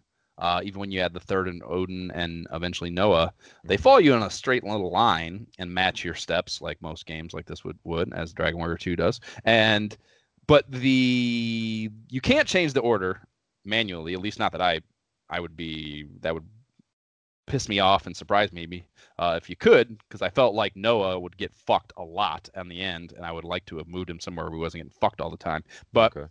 uh, the you, you, couldn't fucking like the when you went into battle, the order that they were in in the battle screen was not the order that they were in on the overworld map. And I always, I just, to, to me that always bothered me. oh, okay, I see what you're saying. Uh, because yeah, Myau would always be second on the battle screen, and then by the time you get the other four, three, two people, Myau would be moved to the back uh, Okay. on the actual overworld sprite lineup, which was always weird to me. Hmm. Anyhow, so you go out uh, outside of fucking what is it? What's the name of this town? Um, Paseo. Yeah, you walk outside of Paseo uh, on Mo- Motavia there, and there's all these ant lion deals. Like these, they're everywhere. They're fucking like they're. they- It's a pit with an ant, an actual, you know, just like the. I, I believe they're real world things. Okay. uh, yeah, they're like they're these things that dig holes, and then the shit. The idea they're called ant lions because the ant because ants can. The reason I, actually, I I they reminded me of the game SimAnt. Did you ever play the game SimAnt on Just a little PC? bit. I really wanted to like that game, but I was too young for it. It's yeah, it's super fun actually. I played the shit out of it. I think I I I. I I, believe AGB bought it, and I, I made a copy of it, uh, and then it would it would surprisingly work on the that shitty IBM PS1 I had or PS2, whatever that was. And Uh, piracy all the way back then, huh? Yeah, no, no, no. Yeah, Ma- Maxis too. You would think Maxis would have been all over some sort of solution for that, but I did. They later did get on that. I, I believe, right? yeah, it might have been because I was stealing SimAnt. Yeah, you you ruined it for everyone. Right. Anyhow, so these fucking things are everywhere, and they're like they act as barriers. You can't walk over them; they kill you. Uh, if you uh, until later on you get a solution for that. So you can only go certain places here uh, initially. Uh, and if you walk into want to go into the battle, I thought this was a very lazy thing. the The battle sprite is just the the same as the tarantula. It's just brown. And I thought Okay. like yes they do some of that like just kind of uh palette swapping shit on enemies uh throughout this game uh that are kind of in the same family there's a lot of that but i thought antlion and tarantula were significantly different and it was not justified right. If it was like spider, tarantula, and black widow, okay, I can see right But not- reusing and just coloring them. But yeah, not antlion to tarantula or tarantula antlion uh, and I couldn't keep Myau alive here for shit, so I just went back to Palma uh, for Odin with the, the potion and to do some grinding. Um, so that took me back to Palma, which is that, and that's cool. This is an example of, you know, it's not just this linear thing. You are going to bounce between these worlds uh, a lot to to solve problems and take items from one to the other, and da da da. da. And that's you know, that's cool that it used that the full game world that much, you know, uh, across these different planets. I thought that was uh, also a good design thing right. um, that was commendable. And the a noticeable thing once you once I got a second party member, the enemy encounters scale up or seem to scale up with having a new party member. So whereas I was bumping into a lot of, of just the one whatever the green flying bugs were on Palma. Swarm, I believe. Yeah. Uh the once I got Myau, it was two, three, four of them. Or it was like one and two without, and then like three and four with Myau, you know. And I thought that was interesting that that changed just by you know, how how is that going to go for this whole game was like a concern of mine. Like, right. Like, I'm is this gonna keep happening? right, I'm going to add two more fucking people, and it's just going to be crushing me later on. Um, so that was I you know noticed that and thought it was um, significant. Uh, so yeah, I leveled her up a few times. He, she, whatever Myau is, uh, and then I headed back to the Medusa cave to yes, try the potion on Odin. Hoping I hoping I didn't need some dumb shit to get the bottle open because they tell you like you can't get the bottle open, you know, or it. Oh that god, the yeah. Thing, you know, you could get the bottle, or it couldn't get the bottle open, or some shit like that. So So and you're like, oh, f- I got to find the bottle opener. Right, And that's you know. I'm gonna kill somebody. Yep, and I no one I didn't remember seeing that in any dialogue, but luckily went back and yeah, I, I found Odin, and all you have to do is just use the fucking thing, and um, the appropriate place and time, right? Yep. and he destones, and he tells you that he stashed a compass somewhere in this dungeon, and said, That's why I couldn't find that goddamn compass. Well, this is this is another instance of something that's a serious fucking problem for me actually. Okay. Uh, yeah, he tells you that he stashed his compass somewhere in this dungeon, and uh, he also tells you that Medusa has a badass axe that he wants to score. So these are these two things that we need to get uh, that are important to, to Odin. uh, hey, and Odin, and by the way, buddy, you're welcome. yeah, yeah, exactly. Yeah. Uh, I think he might have said thanks. I can't remember, but Goddamn better have. yeah. Uh, so yeah, you need that compass to get through the thick woods and it's near the cave uh, to get into that other little town. You already Right. you've been told that uh, at some point. So the compass is is known as a significant thing for you. Uh, so you're like, okay, gotta go find the compass. So and I told you I had been here before, so I went through this whole cave over and over, you know, front to back. It's not huge by any length, and uh, because I didn't have Mayo yet, I couldn't turn him stone. So I was like, I just assumed that's what had to happen in this cave, and there was nothing else, right? So he tells me the compass is in here. I'm like, fuck you, bro. Like I've been through this whole fucking thing front to back. Ah. You're full, of, you're full of shit, dude. There's no fucking compass here. You're wrong. Uh, so the way this this cave is set up, it's like yeah, there's kind of yeah, there's like a body to it. Uh, like the like it's the whole. If, if you say the whole thing's on this square, the bottom half of the square is like a very a lot of little tiny turns and shit, and the, the entire top half of the cave is just this one that wraps around the very periphery of this said square. Uh, goes all the way up the left side and then hangs a right and goes for a while across the top uh, edge. And at the end of that long going to nowhere hallway was nothing before. I went down there. I went all the way to the wall. There was nothing there. And then you save Odin and he tells you that the fucking compass is there. So I'm like, okay, I'll go back and check you, prick. And all the way at the end of that same long tunnel was a chest now. And there's a fuck and there's a fucking compass in there. And it's like, fuck you, there's no way you miss a chest uh at the end of this long hallway the first time. Like there's a lot of that in this game where you talk to a significant character or something and then something that somewhere. Just changes Right. even though you may have already been there and fully explored it and that yeah, like a the fucking ton the the solution to that would be like, oh, I found a treasure chest, but the, like I don't have the right key.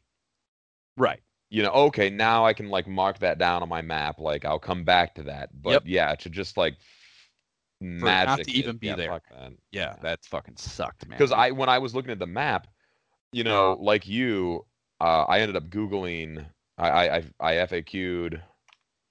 It might have just been like the first thing to do. Like, what should I do first? You know, just to get the ball rolling. After that, it typically, you know, it'll guide you to the next thing. ping pong you into things yeah Exactly. And it was like find the compass. So I was trying to avoid the spoilers and everything, and I'm just like skimming through this thing, and I just saw like, yeah, find the compass. I was like, cool, compass, Medusa's cave. I fucking pulled up the map on my phone. I went to where the compass was. Nothing. Suck city And it's just like, god damn it. And like I said, I was trying to do it like the rightish way and talk to everybody and you know try to avoid spoilers and whatnot. And then I was just fucked. And I think I was, I think I kind of lost it after that. But yeah, that, that kind of sucks that they do that because there are ways around that, and they're not even difficult ways to program necessarily. Right, for sure. Uh, yeah, uh, this, funny enough, despite that, this is when I jotted down in my notes that I'm all in on this game. Like I'm having Yeah. fun. I, I could, dude, I could totally see that. And honestly, like I felt the same way when I was going to get it and doing this shit, but I just I didn't have it in me. Yeah, yeah, yeah, yeah. So the next thing you go through, so yeah, like I said, the compass gets you to the woods, and that the the, the town in the woods is called Eppi. So um, I expected more hubbub though. Like now that you have the compass, like that, you know, I don't know, so there would be some sort of fucking uh first person thing going through the maze in the woods and you would use the compass or some shit like that because it would, it before if you try to go through it before it would just like tell you no you can't do this Right. so I assumed that there would be some sort of something that would happen when you went back with the compass, but no, it just now lets you walk through those sprites on the map to the town, which was kind of unclimactic, inclimactic, uncl- Uh, anti. anticlimactic, correct. And for the win. right, and the armory here has some new shit. You get your first uh, projectile weapon, the needle gun for Odin at the low, low price of 400 Mercedes. Uh, and the cool thing about these is they affect all the enemies. Um, Oh, okay. so you you hit each one if you have a multi-party enemy group. You hit all or multi, uh, multiple enemy party. You can you hit all of the, the the the enemies in the group with when you attack with that with one of these projectile weapons, which is of course cool. Uh, it is like a very with all the uh, melee weapons, uh, you, how much damage you do varies and is you know not random, but seemingly based on some sort of random roll within the game's fucking algorithms. And with the projectile weapons that I think only Odin can use all three of them in the game. I think there's three of them. okay. They do a like the needle gun does five, the heat gun does ten, and then whatever the fuck the last gun is does twenty. Like every single Oh, time. always. Okay. Yeah, which is I don't know. Again, kind of like just a cheap thing. Um, you know what my Google, you know what my Google fucking home just said in response to what I just said about uh, it being kind of cheap is she doesn't understand either. Well, hey, that makes two of us, buddy. yeah, that makes two of us Google. Um, so yeah, so that I don't know. It's, it was I was happy to have it because the idea of hitting all the enemies at once was cool now. But later on, you would I would often be torn like, do I want to keep? Because like usually it was like a below. You know, I mean, there should be some give, I guess, and the total damage done if you're going to be able to hit all of them, of course. But Sure. oftentimes the gun would be further behind where you're at in the game and doing five damage uh, to enemies that you would still have this gun at or four later in the game uh, would be it's almost like a waste of time and you would be kind of torn like um, fuck it i'll just throw the gun away and get whatever you know uh, maybe a shittier melee weapon uh, that i would rather have now just because it does a more predictable larger amount of damage you know Right. And while we're on the subject, uh, the combat in this game, I thought the combat was pretty good. Yeah yeah for sure There Yeah, were yeah. there were certainly things that they could have gotten wrong, and I was happy to see that they didn't. Like, if you're fighting, like when I was fighting a group of two enemies, I would notice that when a round started and one attacked me, if I then attacked the other one, if I got in between and attacked one, sometimes I would kill the one that hadn't yet attacked. Yeah. And that's like I there's a game that I've played, or maybe even multiple games, but I, I think Final Fantasy actually might be kind of good for this in a way. Is like it always seemed like they always got the maximum number of attacks in, whereas this you could actually cut off. Like Seemed you like couldn't randomize. pick. Yeah, you couldn't pick which one you attacked necessarily, but like if you did attack one that had not, they kept track of who had attacked yet and who had not, right and uh, yeah that was no, I, appreciated because I, I- honestly thought it wasn't going to do that. yeah I, I i feel that i noticed that as well at times. Um and yeah to the point where you would be frustrated when it didn't happen. So it, yeah. Right, so it definitely mattered. yeah for sure. Uh yeah yeah i mean that yeah it was good. The the maybe maybe i'm misremembering but you couldn't see the hp the remaining hp for all the enemies in final fantasy and and dragon Oh. warrior could you? No, no, no. yeah that- yeah i thought that was that kind of sucked because it was always the same amount and it always showed you in this game uh to the to significantly and this was significant to you because the final boss they do not and i thought i was like that's cool thank fucking god the final boss you can't see that uh Right. but yeah it was it was a, a defined amount for every enemy in the game um at all times and it kind of you know yeah it just Which is nice in a way because it's, it's of the- nice but it's not i don't it think kind of does take role-playing. things out of it a little bit. Yeah. yeah it's not good role playing i don't think even if it is functionally nice to know Right. Um because yeah the, the whole like like you know boss fights and stuff dude that's like that's part of the thing like am i going to make it and you And you really are just pushing. You don't know where the end is. yeah yeah yeah, yeah. and you, you and you you act accordingly too like you know i would i would change my battle tactics knowing that i was getting in bigger fights knowing that i was getting closer to the end i would stop using spells i might otherwise be using and yeah that uh, to me again it kind of cheapens a little bit of the role playing of it That's fair. Yep. Uh, so still, yeah, here in Eppi, uh, other than the armory giving you the, your first gun, the other significant thing in here, there's an old dude in the central hut that says he hid a dungeon key in a warehouse in Camineet. So I fucked off to there, uh, looking Oh, for the so key. now it's probably there when you fucking now you got to search the whole fucking thing again. Yep, yep, yep, yep. Hmm. I wandered around Camineet for a while and cussed about there being zero warehouses. uh, for thinking maybe that first baby dungeon was worth a look, where you get the 50 gold, right? That's what I just thought. Yep. Okay, so just like the compass chest that magically appeared at the thawing Odin out, talking to that old man made one appear in an empty place I'd already been in, in that initial dungeon. And That does suck, actually. that fucking sucks, man. And I- you know, and like the one thing I'll say, like you they pack two of them together here relatively close to the beginning. It does teach you that that is part of the language in this game that you Right. need to be aware of, and you might as well just embrace it and start expecting to rescour already explored places when key meetings happen because that's very possible, you know. Yeah. Um, which kind of suck. I mean, I don't know. You can maybe find some role playing justification to it to some degree. These dungeon, you know, like you've been told something, and then you know once you know something is somewhere, maybe you pay a little more attention. You can maybe get right. there, but you know, within within the confines of traditional 8-bit RPG gaming, uh, it is a new and and obtuse thing that is very frustrating for sure. Yeah, and it's not at all necessary.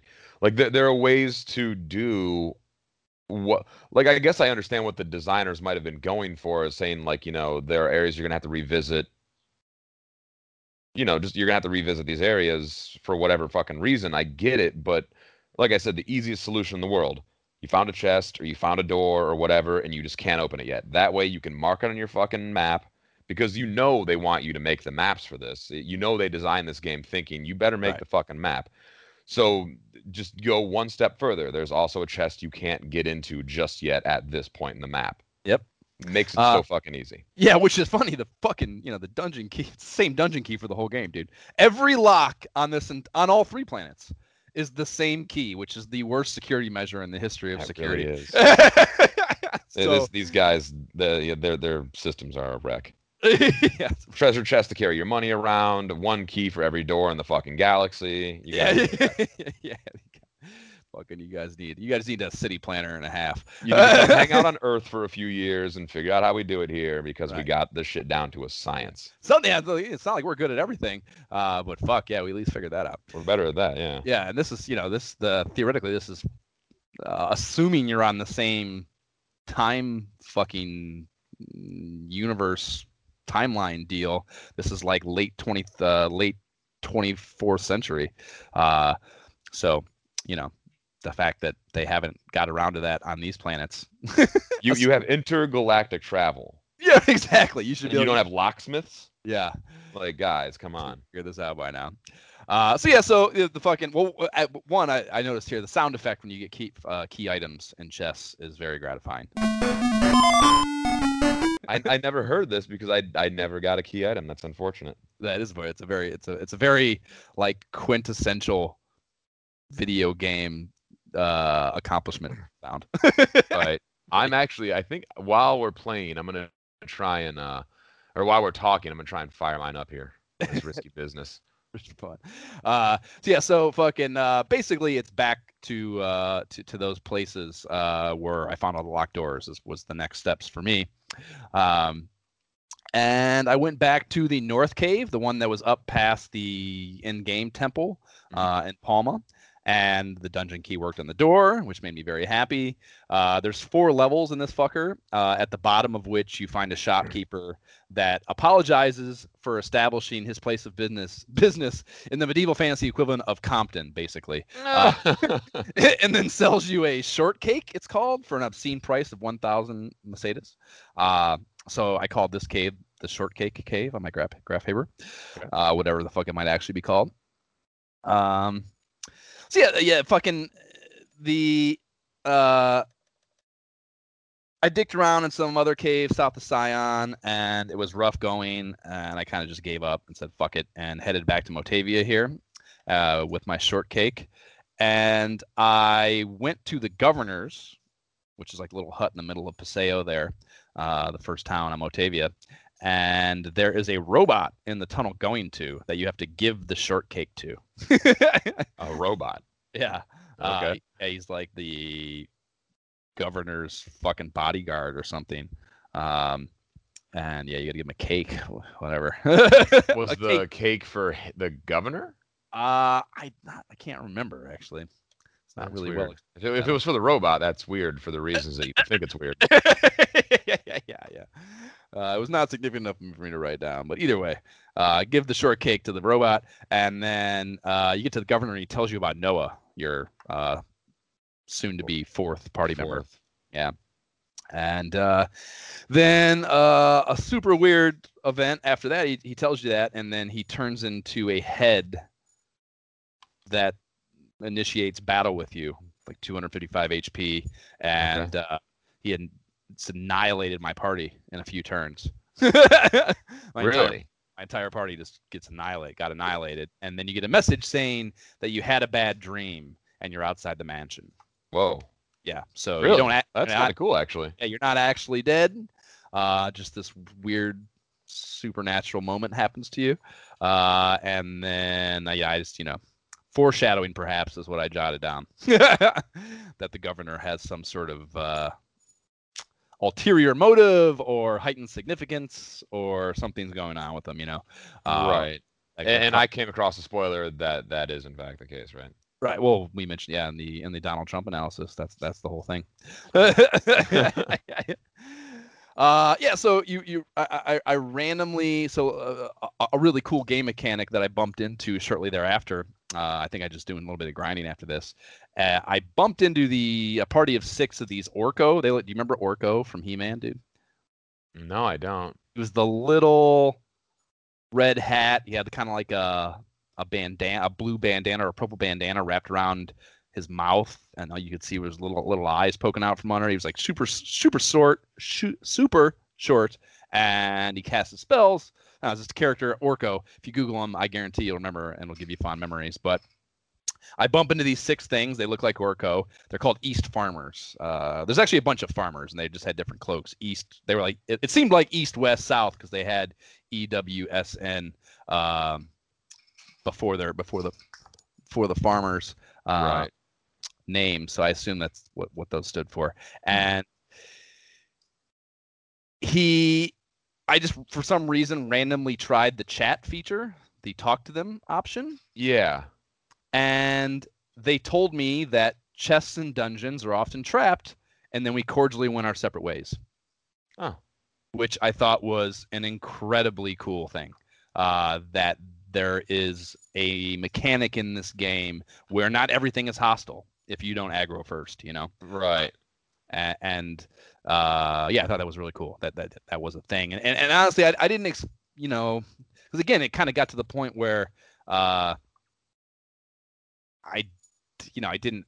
I, I guess maybe I should have tried it more because this, this doesn't justify not doing so. Like the the I, I never got into a situation with the grinding and stuff where like battling was a, an important thing to me. I was always like well enough ahead of the curve difficulty wise as far as the enemies go where I wasn't terrified of things and really worried about having to not engage them uh hostily so i didn't use as much as i could but there you know there's that there's a bunch of spells and shit even that enhance your ability to do this Okay. You know, you learn oh, is that what chat does? yeah chat I, and I like, never tried it actually. yeah there's they i think uh i want to say noah maybe has one too Myau might also uh that yeah a spell that allows you an enhanced ability to talk to m- more things than you normally are able to uh to have a non-hostile exchange and then you don't have to do battle you know um, and that- Right. and that's just you know really fucking cool and good role playing that, that that's an option and, and, and, and you know that's like it's not just random either. Like these farmers are humanoid looking figures. You know, you can't talk to the tarantulas.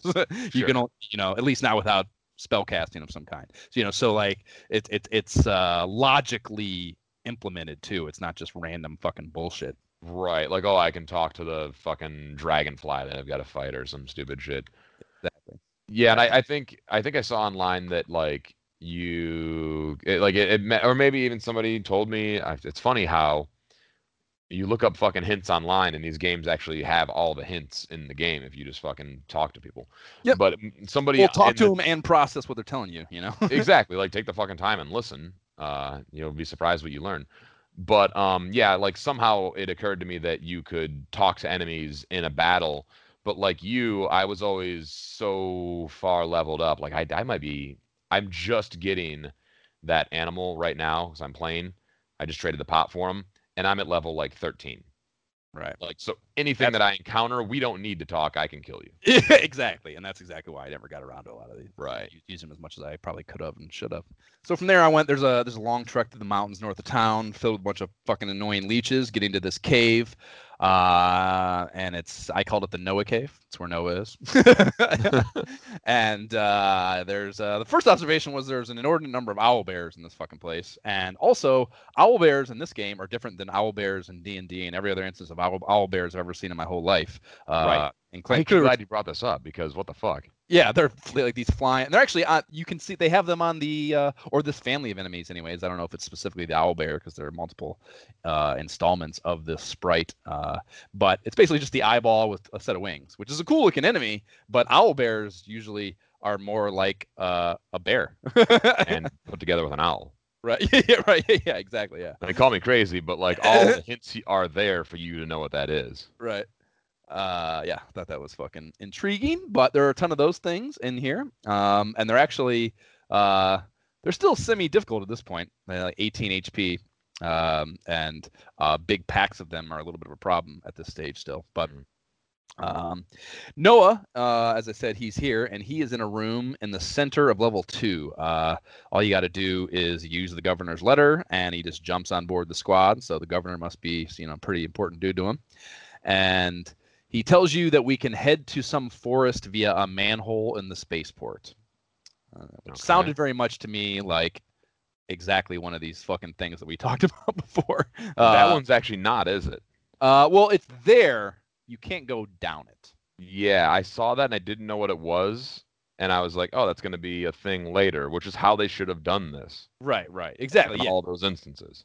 Although one could say, I mean, what the fuck unlocks it between talking to him, you know, or whatever it was? I don't know. Like the idea that you couldn't go down it if you tried to is too prohibitive.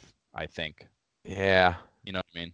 Uh, if it if it if it somehow opens up after you talk to him, you know, unless he has some tool or some sort of knowledge of how to remove these manholes, uh, you know, which is possible, I suppose. But right. They could have written that in too, and it would not have been all that difficult. right right right uh see i also going through here i did use uh even though we touched on fucking the fact that i didn't use them as much as i could have i did use a little bit of that chat shit on the farmer because you bump, bump into a lot of farmers in here too uh and i believe north and east farmers um and the chat thing works every single time which maybe is Really? also kind of stupid uh, or not also but is kind of stupid that it works every time there should be some sort of save roll or something for it you know Yeah. because not every whatever um is is, is, is not going to be hostile especially in like these dungeons that are hostile areas uh or inherently hostile areas Right. uh they, they tell you that there's a couple little text blurbs i got from because they do change it's not the same thing every time which is a- is a nice touch uh they tell you i want to eat a nut of laerma larma l-a-e-r-m-a which is a significant item for later on later on in the narrative so Mm. they tell you that they're a good thing they want to eat and kind of bring it up um so they put one could argue or suggest that, that they're giving you little narrative nuggets that will be helpful later on and this is not just bullshit filler speech you know which Right. also good. Um and there there's also one of the things they say is like a like a question like you speak our language? Like they're surprised. You know? Uh, yeah so it's like um it's a i think a really good uh again just role playing i guess that like it, that that's how one would respond if you're going in here and like you're tentatively approaching this fucking thing you've never seen before uh and it just then talks to you in a, in a, a tongue you understand like that would be you know thinking about fuck? yeah early settlers somewhere eh, even in you know real world yeah america real world situations. And they didn't. Native americans and fucking easterners did not. But Right. uh until obviously they probably gleaned a little bit of language fucking haven't being forced to. But yeah figured it out pretty quick, but still. right. Um yeah it would be fun it's a really interesting thing i think just that you could bump into some foreign humanoid race in a place like this full of shit trying to kill you and then like have that little moment of realization like oh my god yeah, I think like You're sci-fi, like sci-fi elements, um, they like that. That's a thing that people like in Star Trek. I think the the story for everyone speaking English or you know Galactic Common or whatever the fuck it's called, is just like there's translator fucking chips in everybody's head, so we can all talk. That's the end of the story. But like if you don't do something like that, you know, the people, the nerds of your story are going to ask questions like, well, technically, these people wouldn't all speak the same language. So it's just the easiest thing to like, oh, you speak my language. Like we we nodded to it. Okay, it's done. Yeah. You know, so I, I- that is actually that's one of those things that I kind of appreciate. Actually, for sure for sure I didn't even encounter it, unfortunately. Uh, so coming out of here, you of course logically are going to head to the manhole at the spaceport in Palma. So fly back there and uh, engage in a little capitalism before heading in, maxing out the weapons and armor for everyone uh, with all that dough that I got out of Noah's cave. Um, and I love that. Uh, this is like a little nuance thing. The, all the secondhand storekeepers, when you sell something to the to uh, to them, they give you a little hmm, this exact line. Hmm, let's see. Uh, when they're thinking about how much they'll give you when you're selling the item to them, and then, Mhm. then every single time they give you exactly half of the purchase price. Yeah, like you didn't already know that. yeah, motherfucker, you know your goddamn economics. Don't fuck Right. and this is not the first fucking RPG I've played. I know you're gonna give me half, so let's get on. yeah, don't dick around here. Let's get a move on. I got to deal with it. Getting this money out of the chest is enough of a pain in the ass. Don't take me. Right. If you give me this fucking money in a treasure chest, so help you God. yeah, yeah.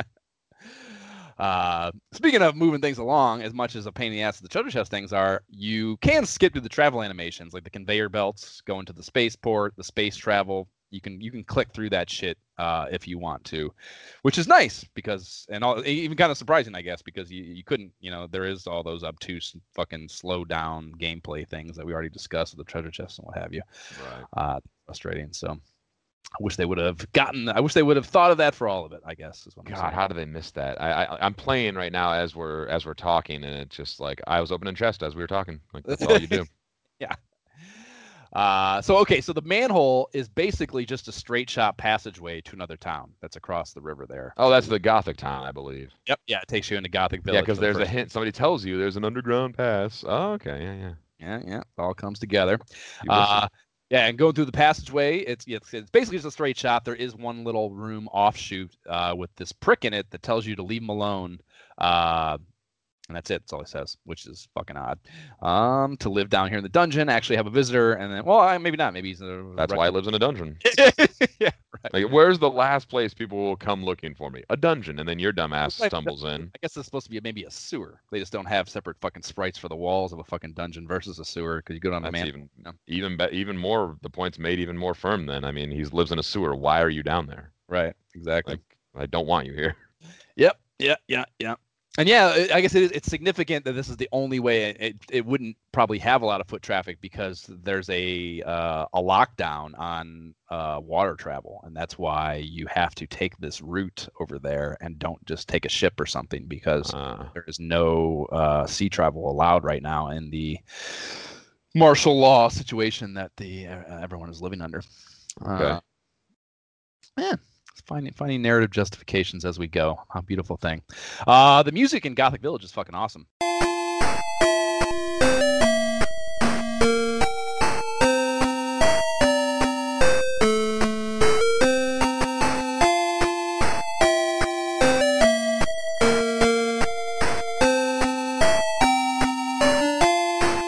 Uh, this town is all panhandling and hostile bums.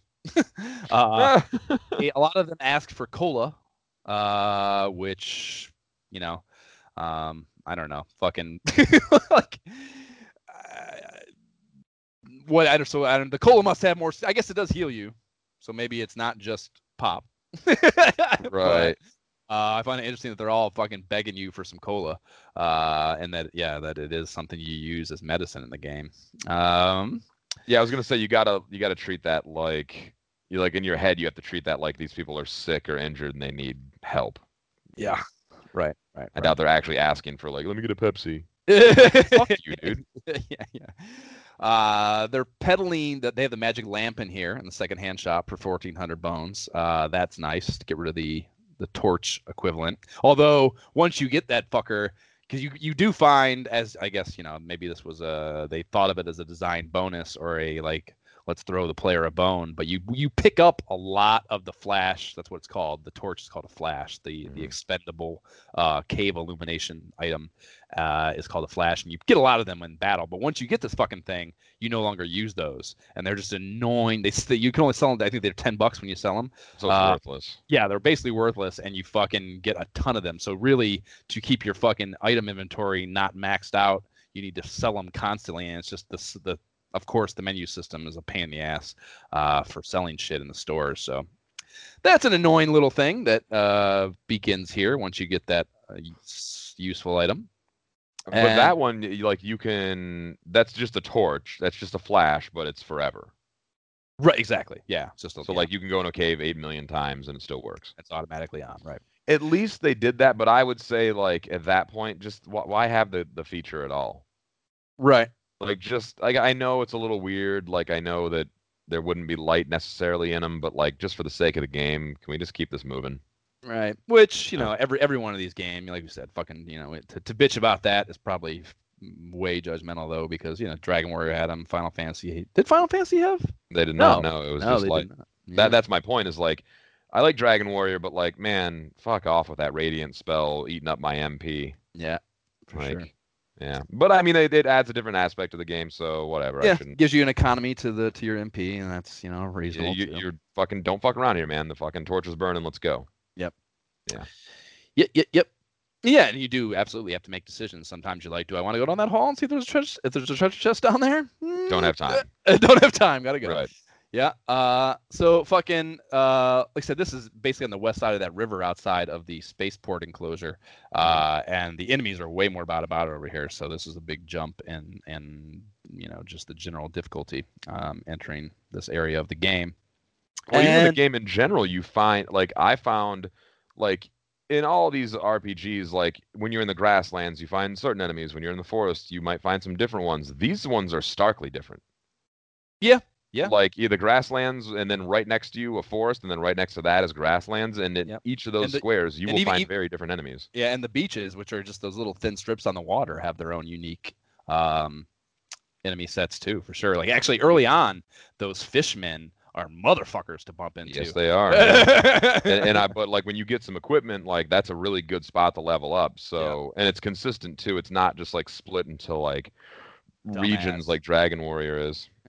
Like Yeah. arbitrary almost. Oh, it's I just thought- the bridges, but Oh, I thought you were gonna say like there's no dumb. Yeah, there is no dumbass enemies on the beach. So if you want to grind and have a little bit of capability, grind on the beach early on is great because you're only gonna get those fishmen. You know. yep. Or specifically in the forest. Yeah. Yeah.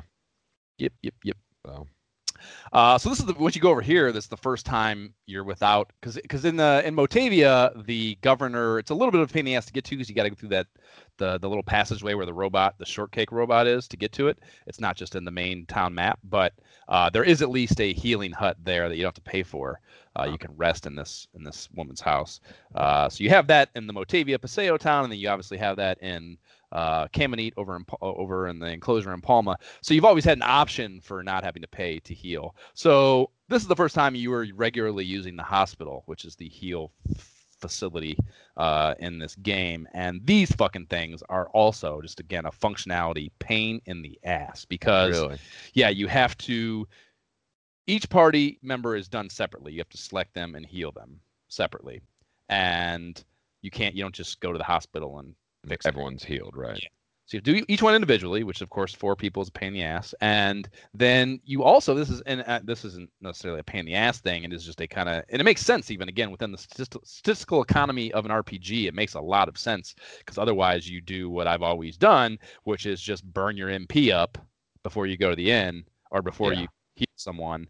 Uh, uh, like like in Dragon War, you can just go to that guy who return who who returns your MP, and you never have to even go to the end early on because he Right. gives you fucking all your MP back, and you can just use your heal spell almost infinitely until you're full. So this this is not how it works. If you, if you you you when you pay at the hospital, you it, it I believe it's one Meseta for each HP and one for each MP both. So however yeah. So it's yeah especially yeah early on it's it's costly. It is still it's which you know again kind of sucks because it just adds more of a pain in the ass to your like company wide heal efforts. Uh you can if you you know it, it costs fewer mp to use those cure spells than the number of hp you get back. So it is still economical to use the spells before you pay to heal them uh, and get the HP up and basically only pay mostly for MP recovery, magic point recovery, but that's still just extra menu but steps still. that are a huge pain in the ass, you know. Yeah. Uh, so yeah, it's th- it just that that whole system is also very trying uh, part of this game for sure. Yeah, that sucks that uh I mean, yeah, it's it's whatever. I mean, they all have kind of their own style typically. All right. But yeah, that's like kind of the most pain in the assy way way to do it. to do it. Yeah. Yeah. So the big thing once you get here is the jailhouse to the south, and that is the next step uh, in in the narrative. And uh, I guess I kind of knew it was a jailhouse.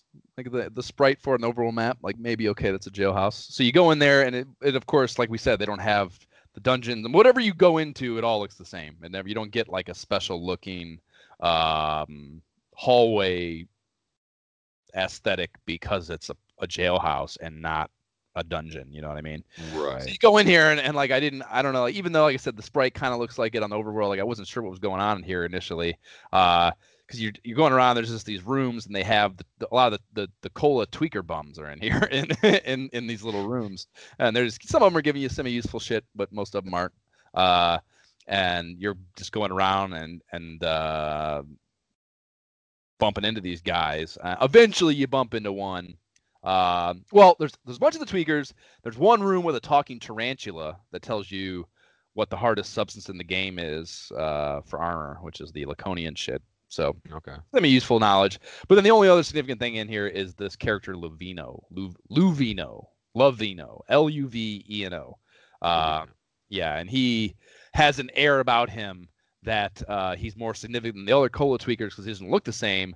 But other than that, he just gives you some bullshit and you walk back out of the room. And if you're not thinking, you think you're done in here. And I did think I was done in here. And I walked away from his room a little bit and I'm like, you know what? Maybe I'll talk to that motherfucker a second time. Okay. And sure enough, uh, you go back and he says different shit.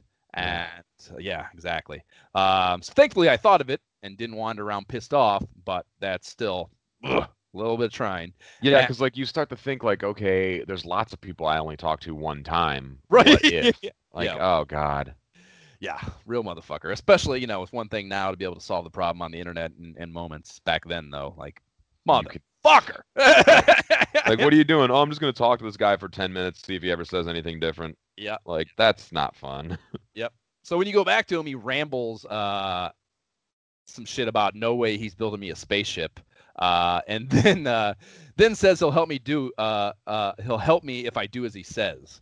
Uh, so yeah, sure, deal tweaker. Uh, so he says he's going he's he says he's going to Gothic Village to prepare to build a spaceship. Don't waste worry on him. So he doesn't even give you like your proposition yet.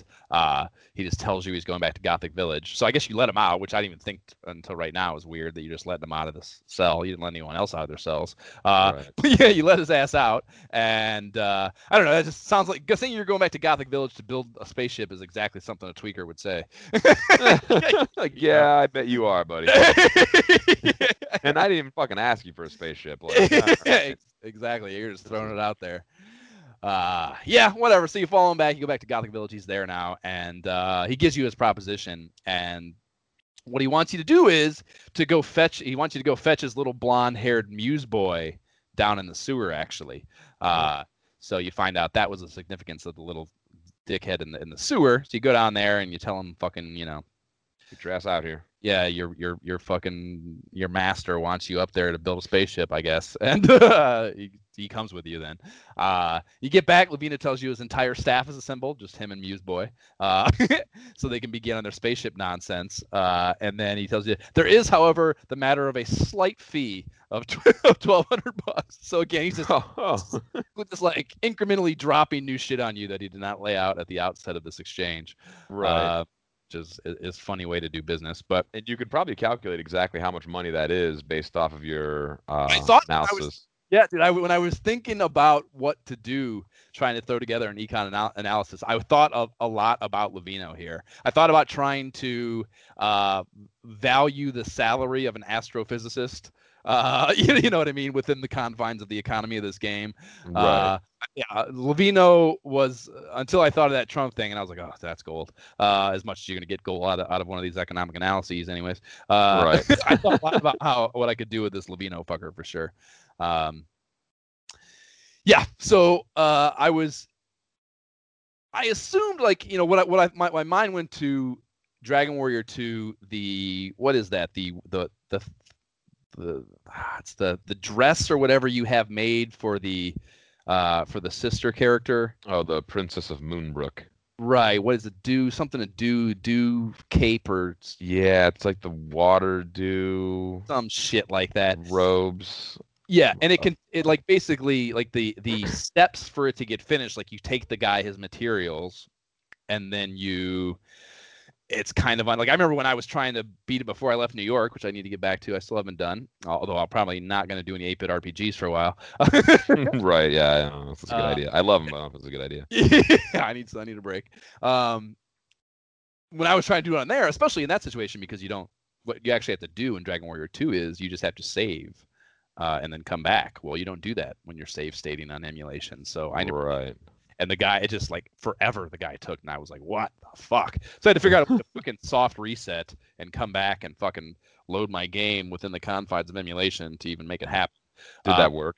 It did work actually. I got it to work, yeah. Uh, Okay, nice. I was playing Dragon Warrior 2 once, and I had no way. There was actually no option to soft reset, so I just never got the princess's best armor. Yeah, sucks shit. I that was it. Super- yeah, definitely. I was I was in a hardcore no googling thing on that uh, because I had played the game so far into it um, as a child, even though I didn't beat it, and I was super pissed that I had to fucking Google that.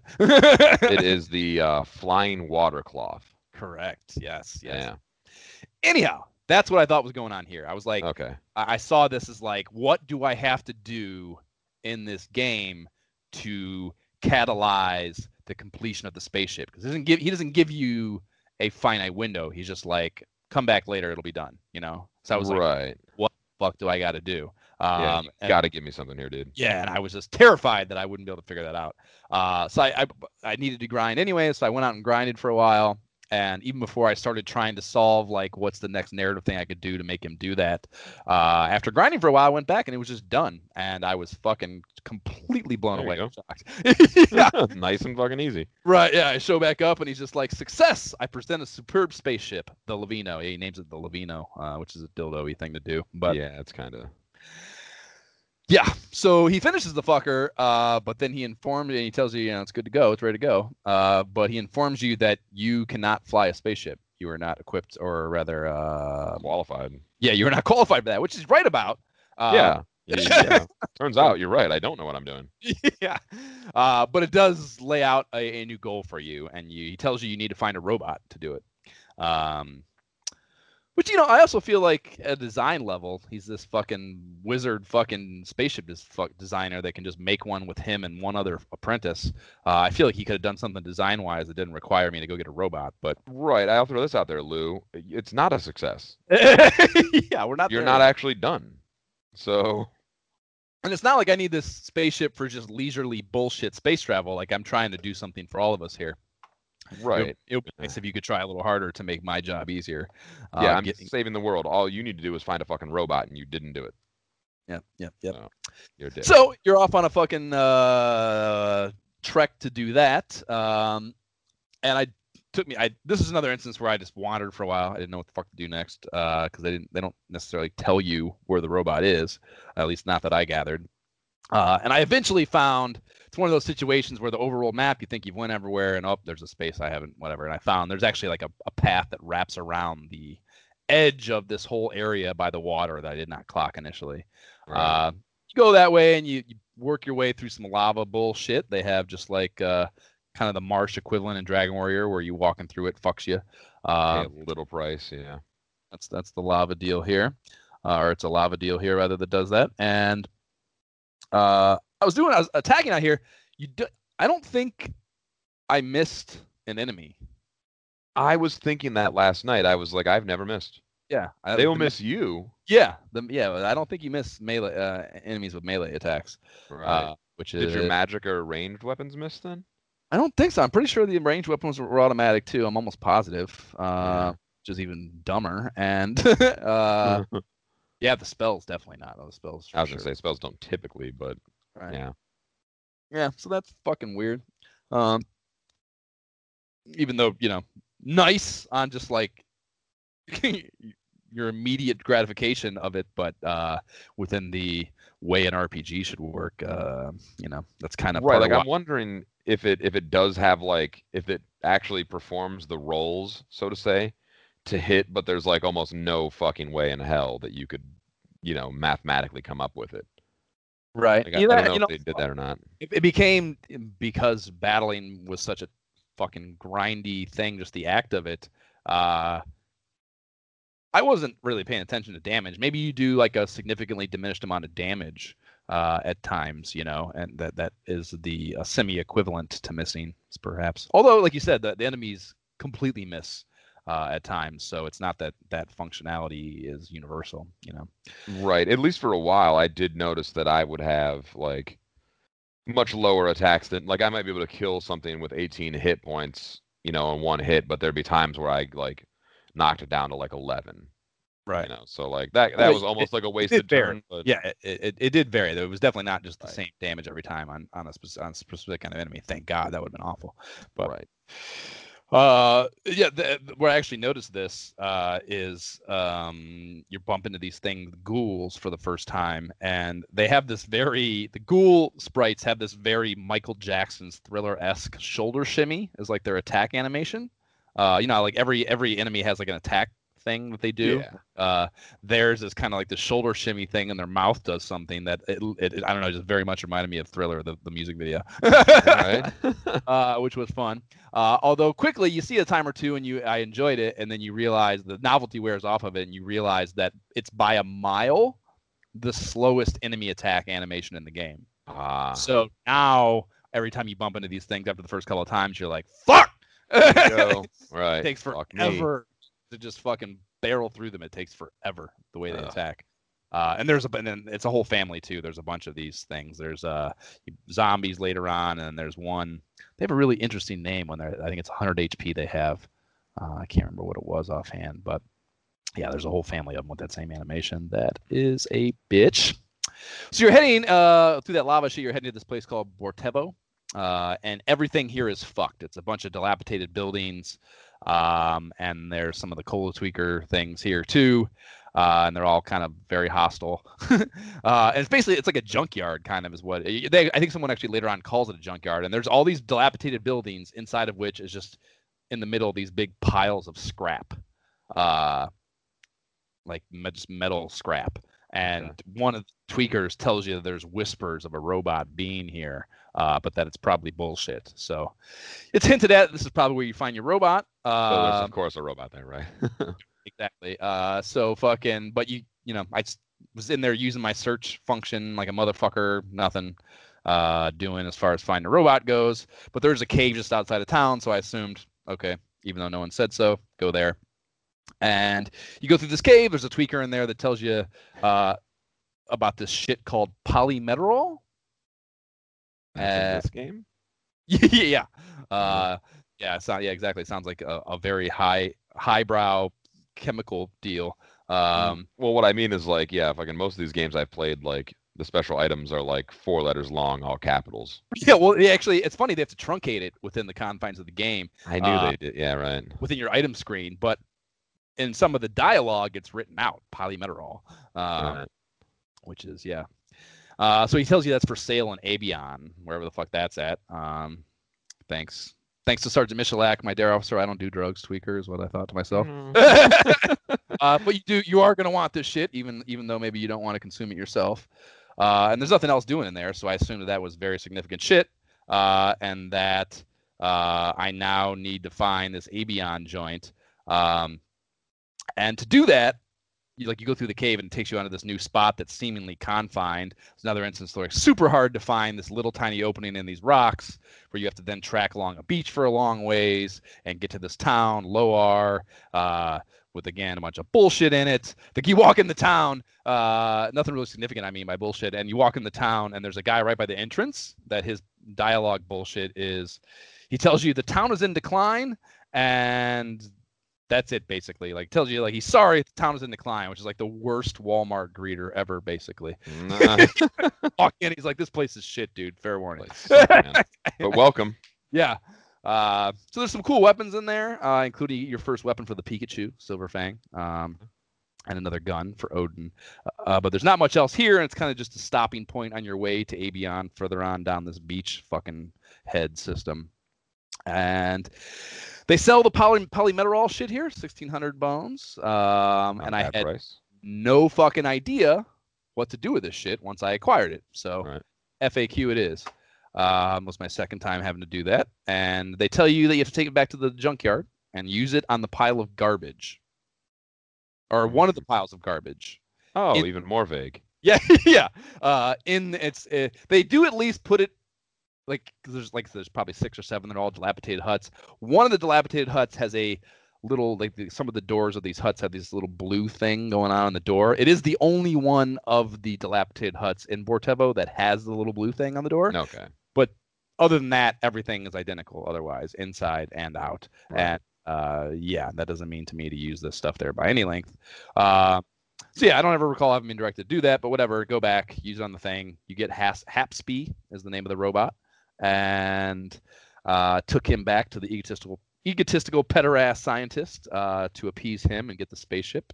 And now you can actually kind of, for the first time, go wherever you want in the game. Okay. Uh, and so you go back to Gothic Village.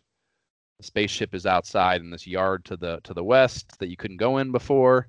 Um, and then the spaceship allows you to go two places, either Uzo uh, on Motavia, or I think it's called Skure on Dezoris, is the tundra um, tundra world. So, So- you're going to a different area on planets you've already been to with your new spaceship. Precisely, yes, you can That's tight, actually. Yeah, exactly. Uh, well, you couldn't even you couldn't even get to Dezoris at all. I, yeah, I guess you can't get to it from the spaceport, can you? Right. Only go to Motavia, but yeah, you are ta- you, you you do go to a different city on Motavia, which is I guess it's because you don't need this. The the whole deal is you don't need the spaceport. That's the thing. Uh, so that's why you can go to a different city at Motavia even. Um, so yeah, so you do that. Uh, you go to Uzo, and there's uh there's a light lightsaber there for you Star Wars enthusiasts. Um, that you give uh Alis, which is nice. It's a big jump up from whatever bullshit weapon she has at this time, some sort of fucking sword or something. And they tell you that there's a this Casba cave to the south.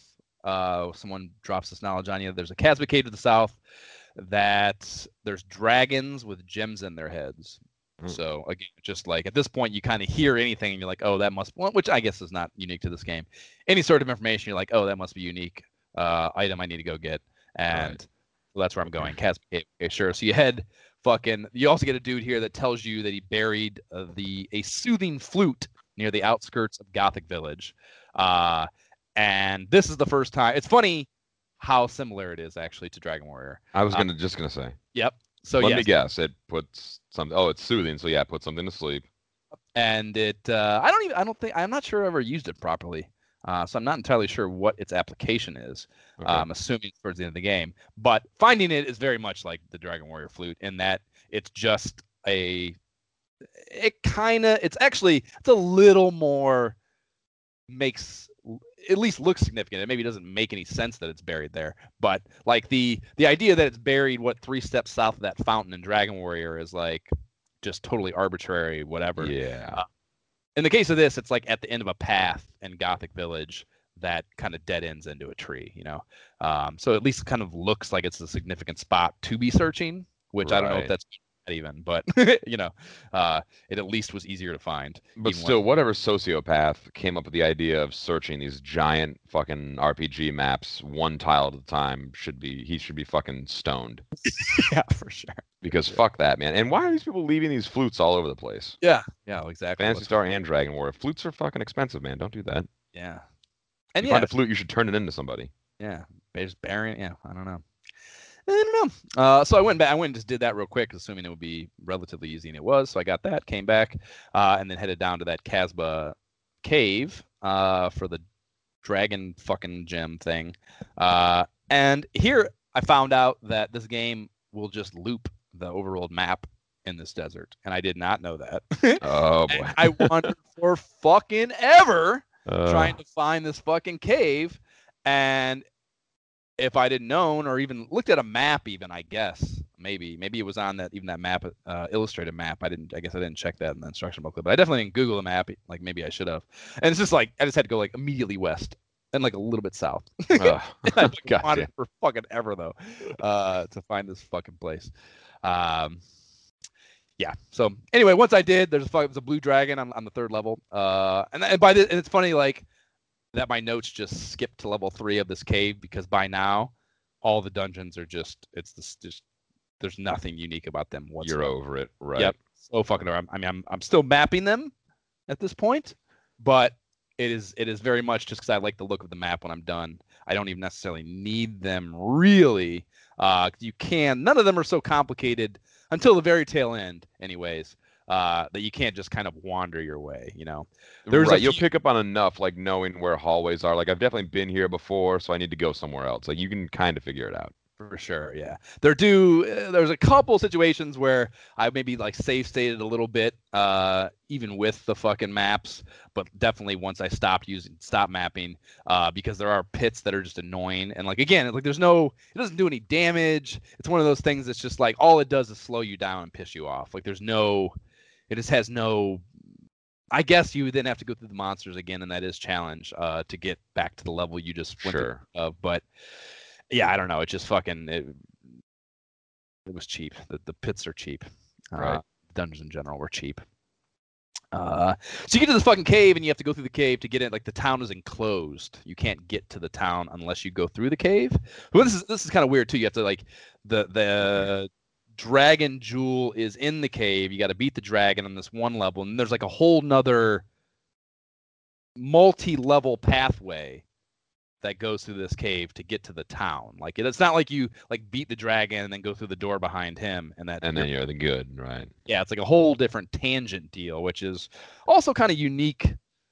Uh, I don't know, dungeon fucking mechanics for for a game uh, for an RPG. I feel like that's kind of weird to some degree. Um, it makes sense that the, the dragon is not living at the door of the fucking town, but uh, I did feel like it was a little not how it usually works. You know?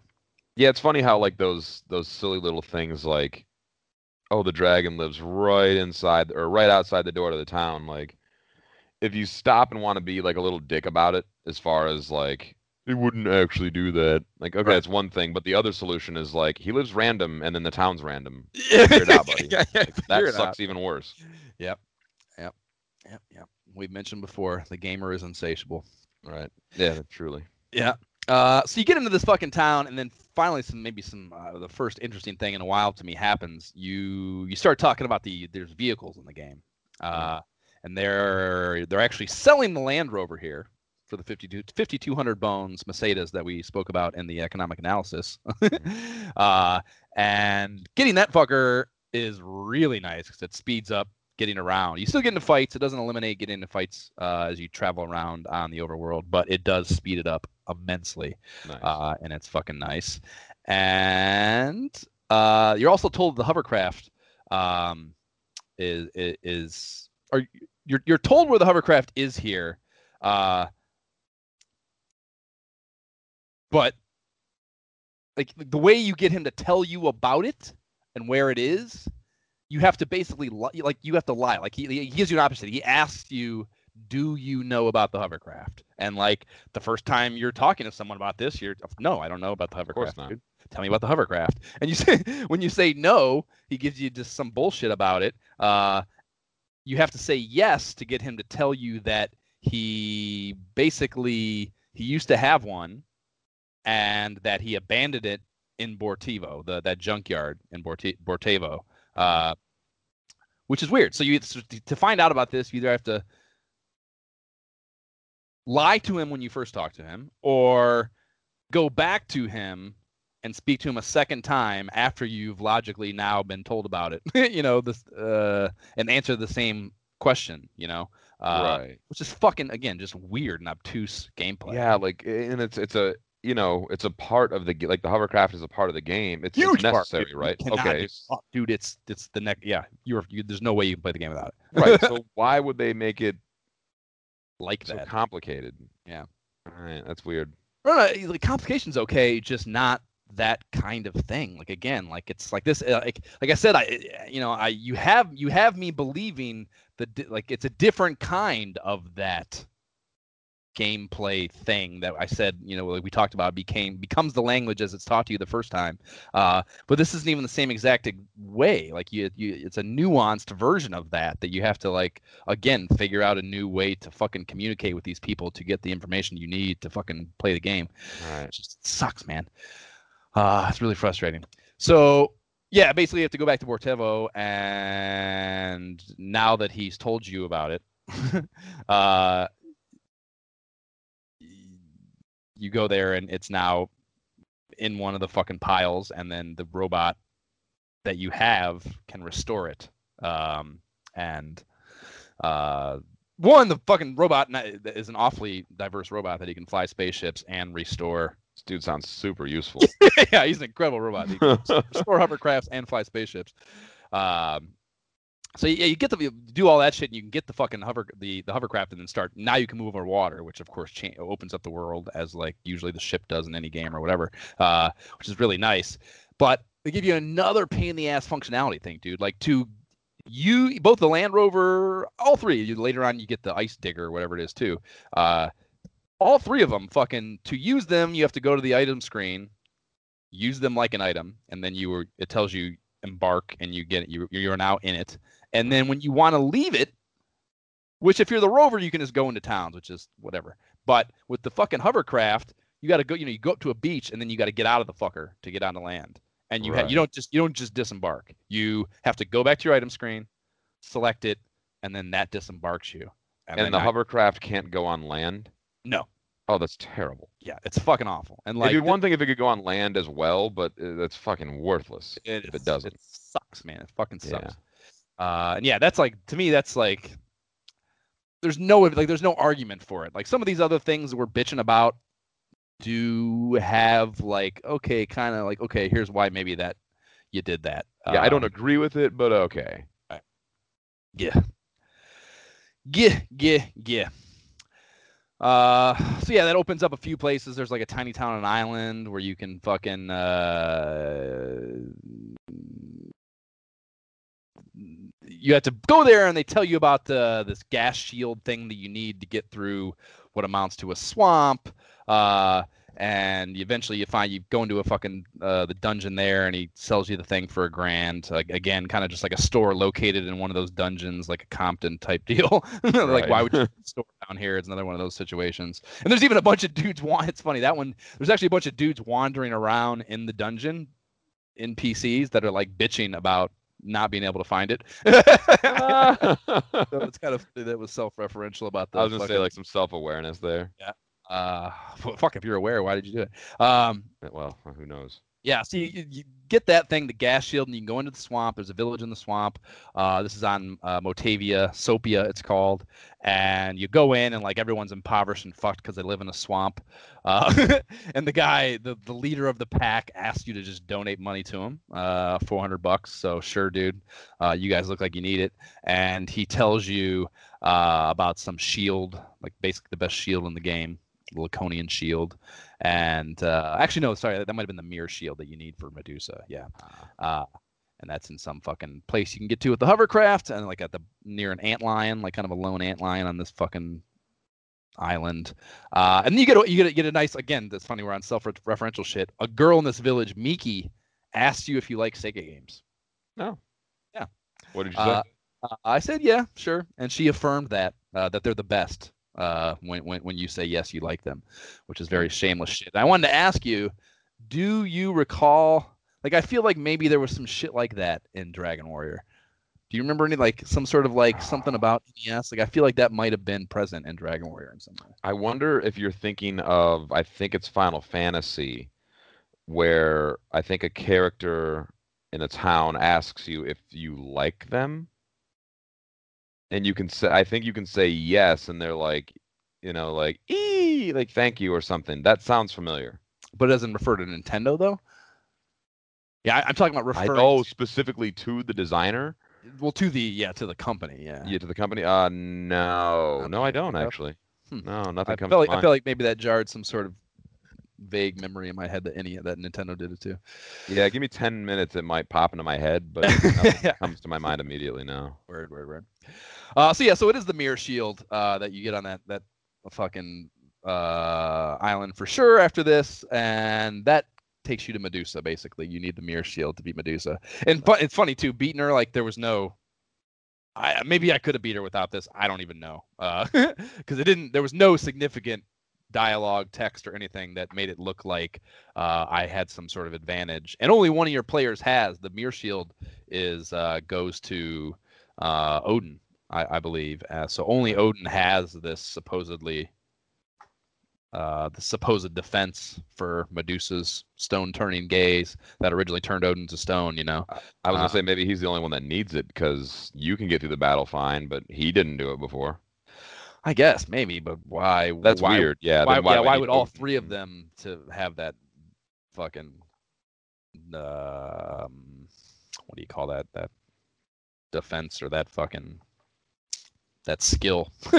Right. Yeah, uh, I mean, I, I, I, I'm not saying it makes sense, but I guess, yeah. Yeah. Uh, yeah, the dungeon key thing. Fucking at this point, it's just been through a million fucking doors, and they all fucking have the dungeon key. Why is that like that? Why even have them? Like, if you if you want to have a locked door early in the temple as like some sort of gate to keep you out of this particular temple or dungeon too early in the game, sure.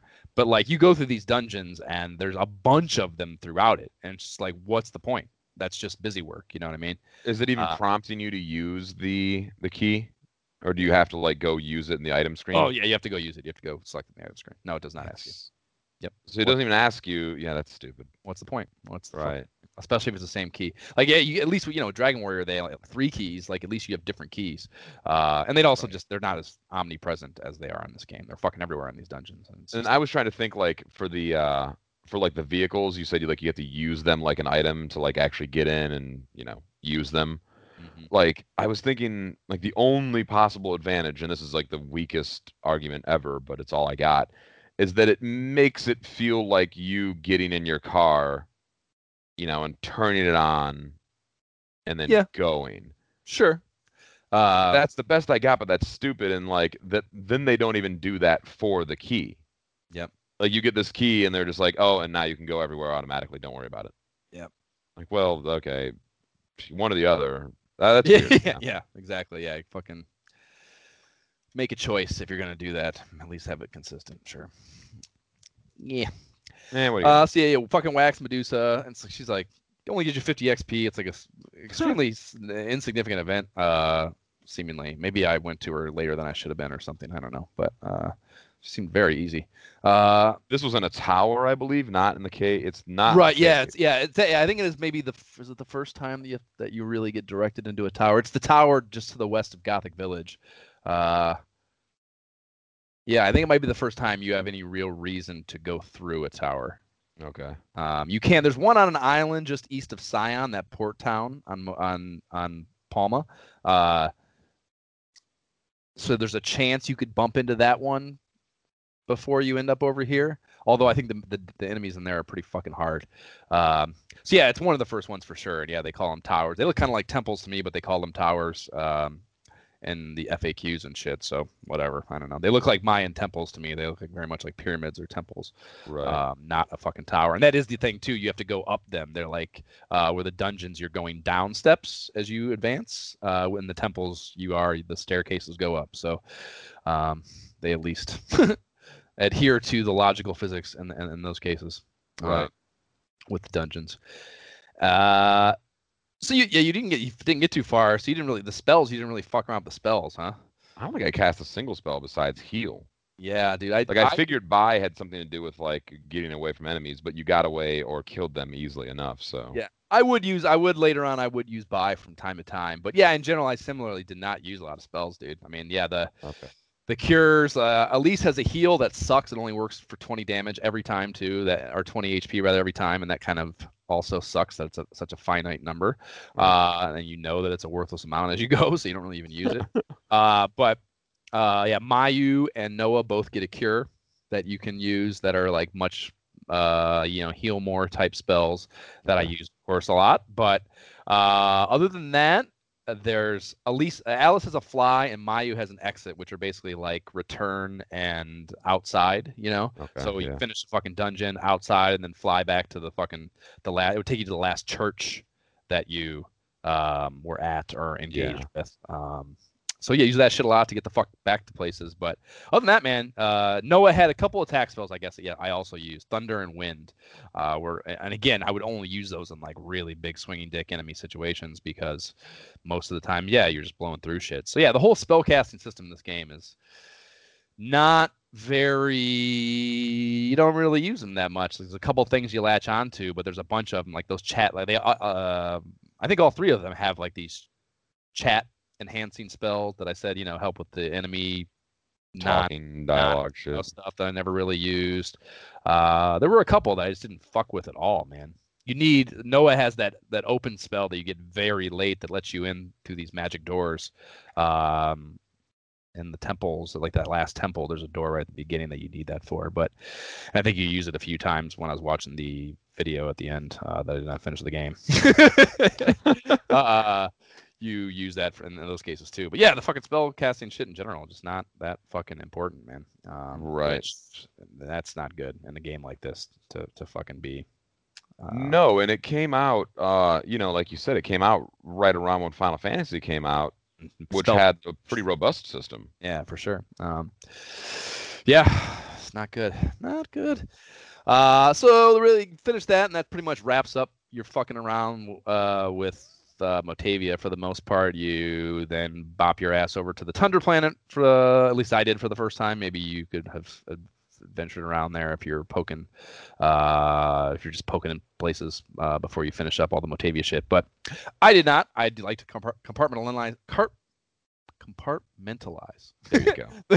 uh, things and finish them before I move on to the next thing. So uh, I didn't get to the Tundra Planet until now, and I went there. Skure is the first village, and it's this is kind of cool. It's below ground.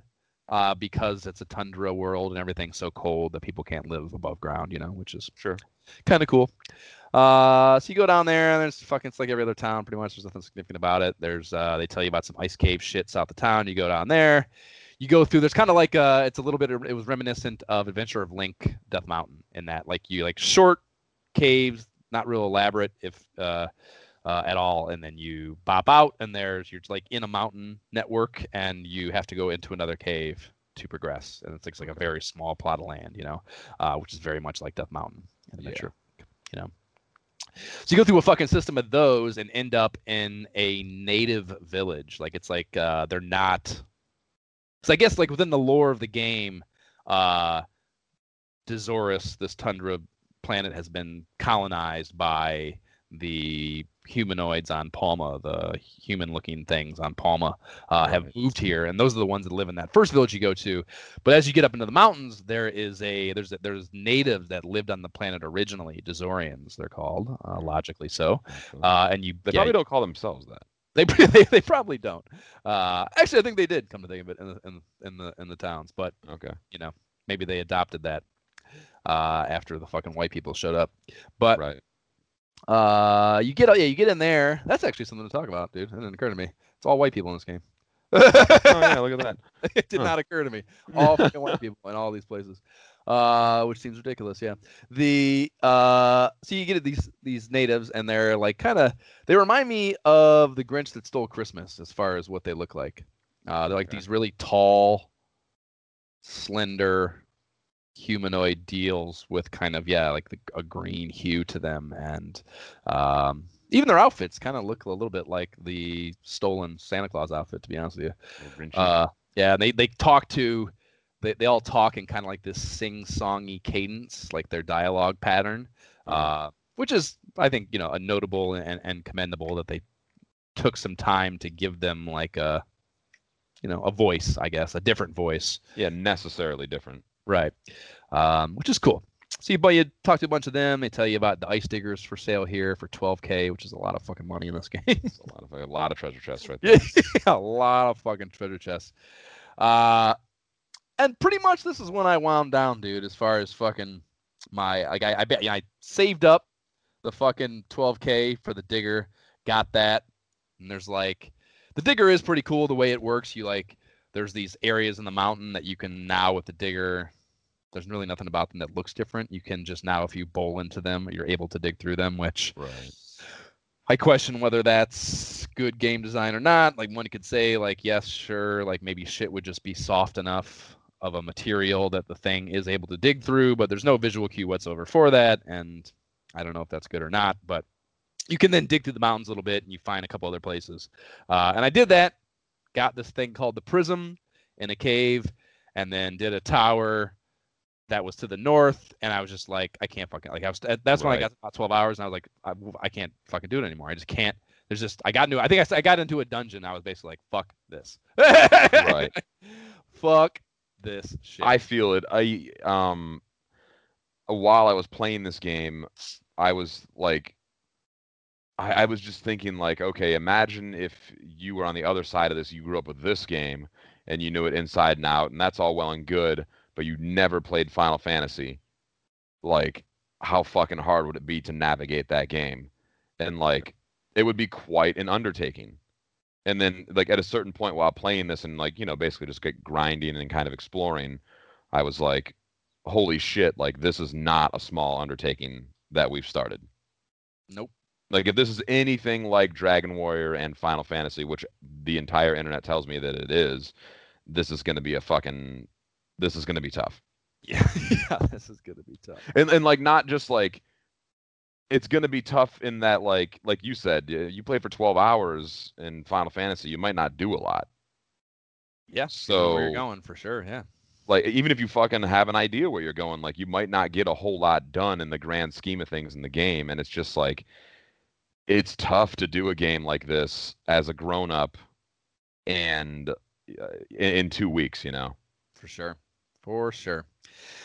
Yes, we will have to figure out. So I think something more reasonable. Maybe make make RPGs a special edition thing or something because that are over a longer period of time. Because yeah, it's two weeks is not enough for a game like yeah, this. maybe it's something like where we could just go and do like a like another magazine magazine episode. No, but then we'll be skipping games. right. Yeah. Yeah, like I yeah, I think we'll they figure something out. yeah, I think they need to be like a back burner idea, you know, and we can talk about that. But Right, because This there's definitely another one we're gonna play for sure. Yeah, well, yeah. I mean, there's, I mean, yeah, to say the least, there's a, there's a few that are just would be we'd be remiss to exclude from our fucking timeline. Well, I'm pulling Uh, rank on one of them, is what I'm saying. And I'm just when it comes to the debate on which games we're gonna play, there is no debate. It's Yeah, you, you said it. I look forward to finding out what it is. Uh, so yeah, I did watch the video for the long, uh, a long play of the last hour. And there, yeah, there was when I quit here, there was still another hour of the long play video from that. yeah, these are people that know what they're doing, Yeah. blazing through it. right, Wow, uh, which is that's uh, like four hours, probably more for you. Probably, yeah. So yeah, I mean, there wasn't a ton left in the long way. You know, the uh, from there, there's a little. You got to get an item. Uh, the torch. I think you get out of this fucking. I think I might act. That might have been the last Are thing I you did. I got, yeah, I got. You get a torch. Well, it's a, it's a, it's a different. That's that's the funny thing. It does not. It's like a It's torch a that's like a, torch. yeah, it's a ceremonial torch that these uh, the Des, the uh, Dezorians use for some sort of every hundred year natural occurrence or some shit like that Okay. uh, that they use as like a ceremonial deal, and it allows you to do something. I think make the, the castle appear or something. Um, so yeah, so basically, yeah, you, you do that, and you have to go back. Uh, you end up eventually working your way but back to Palma, and uh, they actually have a really cool cutscene for it that I'm kind of. It made me a little bummed out that I didn't organically Discover it. discover it and catalyze it because it's pretty cool. Like the the Myau thing turns into the the Pikachu rabbit dog turns into a like a more the advanced horse kind of wyvern deal that has wings and shit and can fly up to this uh, this castle that you make appear in the sky, uh, which is where Lassic is, the King Lassic, the um, the now possessed king that's ruling everything like an asshole. Uh, and he kind of he actually looked pretty cool, dude. The sprites for these for these ladder enemies are cool. He reminded me of Voltron. Okay, Last- nice. King, yeah, King Lassic kind of looked like uh, the not sorry, not Voltron, but the the bad guy in Voltron, the the the the arch nemesis of Voltron, kind of looked like this. I actually don't remember what he looks like. Pretty cool. You can go, Lassic would be an easy Google. Um, I'll Google him real quick. And then yeah, it's funny like what's watching the fucking I'm just watching the video even, right? And you you beat Lassic and then you go from Lassic to Dark Falz is is, is like the idea is that you kill Lassic and then Dark Falz escapes his body. He had just possessed this king. Uh, and he escapes his body and goes looking for a new host or some shit like that. Uh, so then you have to kind of chase him uh, and then the dungeon you have to go like you have to you have to go back to that temple or some shit uh, in the beginning near near the first town, and then you have to chase him through this dungeon. Like watching him go through the last dungeon, you know, I was just scrubbing through it. I wasn't, of course, watching one of those dungeons happen real time. oh my god! The, the, only thing worse than playing one, yeah, be watching one. watching one. Yeah, that's if I could do that, scrubbing through it. Fucking yeah, the last dungeon was a. It looked like just a eh, like I, eh, kind of just a straight shot. Like that. That was actually the frustrating thing about it. It was not. It was long, but it was just a straight shot. There wasn't a lot of variance to it, really. Uh, and like part of me thinks that's like the designers taking it easy on you, but another part of me thinks it's just lazy too. You know, and I, I would like to right. Like you didn't necessarily take it easy before. Why yeah. start now? Right. So I don't know. It's to be a good if you get the real answer out of one of the, the core designers, that'd be kind of fun. Uh, Dark Falz looks fucking awesome. Dark Falz, whatever, however you pronounce that. Yeah, it's F A L Z. Right. Uh, which is actually a long other. I think that it, that's kind of like that's one of those eight character summations that I it, it uh, when I was googling stuff, uh, he did have a more expanded name that was fucking uh, made more sense than that little truncated thing. But uh, he he looks fucking awesome. He's like uh like very original looking, very badass, like kind of whole screen deal. You know, not unlike Chaos. Like it like they made him feel bigger than everything else in the game, which is okay. you know how the end boss should be. Uh, so yeah, is he like a whole wall of shit or something?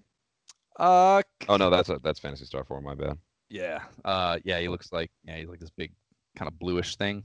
Um, so yeah, so the whole thing was he basically left King Lassic's body and then sought out the governor of Motavia to possess him, as we oh, okay. earlier. Uh, so the foreshadowing for that little dream thing you had was correct. I don't really know what the narrative, like why it happened, uh, still, but the like the the dream you had where the governor killed you was linked to this somehow. You would think, uh, and they didn't show his HP in the fight, which I said was cool already. And then you get your end credit sequence, and this is the funniest thing ever, maybe, uh, or the funniest thing so far on this, not ever, but the funniest thing uh, in this. That'd be pretty fucking funny. Yeah, yeah. The funniest thing in this little experience so far is that the end credit sequence is just a dungeon crawl, dude. It's like exactly no. takes you through and like, yeah, like the walls have like the names are on the bricks. When you run into a wall, there'll be uh, text on the brick that tells you what the credit is. Uh, Wait, fun. so you navigate this dungeon on your own? No, it's it's a it's a just it plays out on its own. Okay, okay. Uh, but it is still just the same exact way. Like, oh, it looks exactly the same as if you were. So they actually did take the time to differentiate some of the walls. I guess, yeah. They just did it in the most annoying and worthless place possible. So yeah, I think it kind of proves too that they were like so excited about this aspect of the game. You know what I mean? That they thought that it was such a technological jump that uh, you need to see this again. Yeah, you need to see this again, and like did not right. occur, did not occur to them that it would just be the most redundant, worst thing ever at this point. Um, right. Which maybe it's it easy to look back and say that. Though. I would say, yeah, like you know, I, again, I try, but I think I think even within, yeah, I do, even within the confines of the known technology at the time, like I think it still had to have been a fucking a real slog. Uh, the first credit is to- like the the you know the what what would be the director credit basically on the first wall you bump into in the credit sequence is the actual text says total credit is what it says instead of director or something, which uh, was a funny and interesting translation for director. I thought. Um, I guess when you think about it, yeah, like in a way, yeah, that's kind of it. Yeah, yeah. There's another one where the the the, the person's name is April Fool. Oh. The story by credit is April Fool. What the fuck that's about? But did you Google her name? I didn't know. I guess I try real quick. There were a few in there that were weird. Uh, that maybe that you know this they fucking use nicknames or something. It was no big deal then back then to get your credit in a fucking game, I guess. So that. Oh, dude. April Fool did some work on um, uh, fucking uh, Fallout New Vegas. No shit, it's a real human being. Holy no, fuck. No, it's not. April Fools. yeah, good. That was good, Jeff. That's Anyways, Phantasy Star. That's Phantasy Star. Moving on.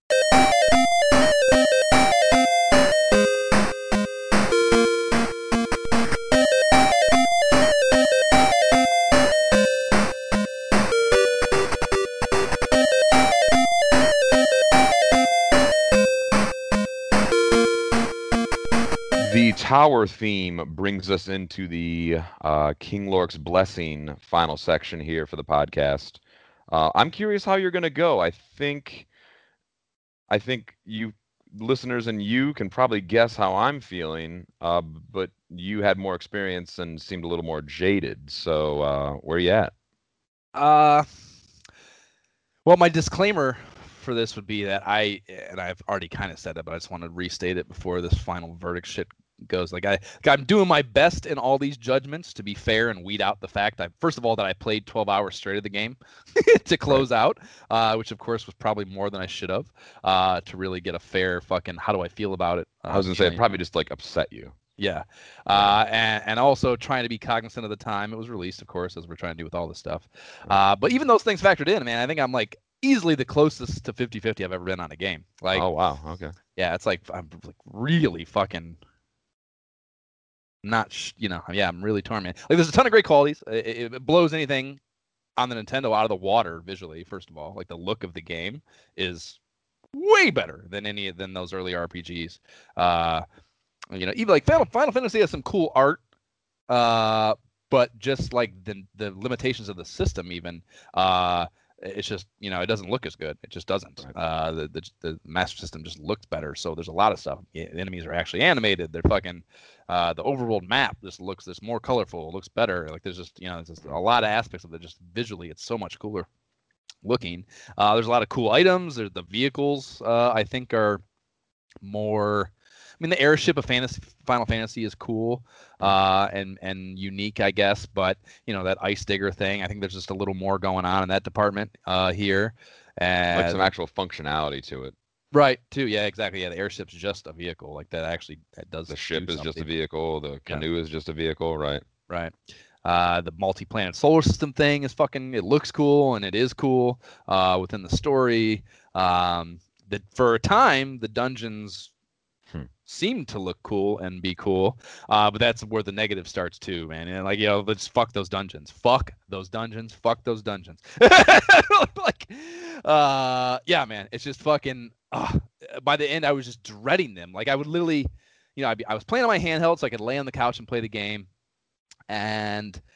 I would be going through doing something and kind of enjoying what I'm doing, and then like I would like get the foreshadowing from some sort of narrative narrative thing that I was about to have to go to a fucking dungeon in the maybe last third of the game, and I was just, I would just be like, "Fuck!" Your fucking your eyes glaze over. Yeah, I would have to sit up, get my fucking graph paper, like right. you know, hunch over the table and start going through block by block in these fucking monotonous dungeons, uh, and it just totally fucking took the fun out of it uh, in every possible way. Right. Um, and then you know we we we certainly touched on them a million times. There's a lot of obtuse gameplay flowcharts throughout. Those talking to people, uh, sequence things that didn't make any fucking sense, stuff like that. Um, and that's you know the the, the repetition that you know, I mentioned with the dungeons. Uh, that's not the only instance of it. The townspeople is a great example we already touched on.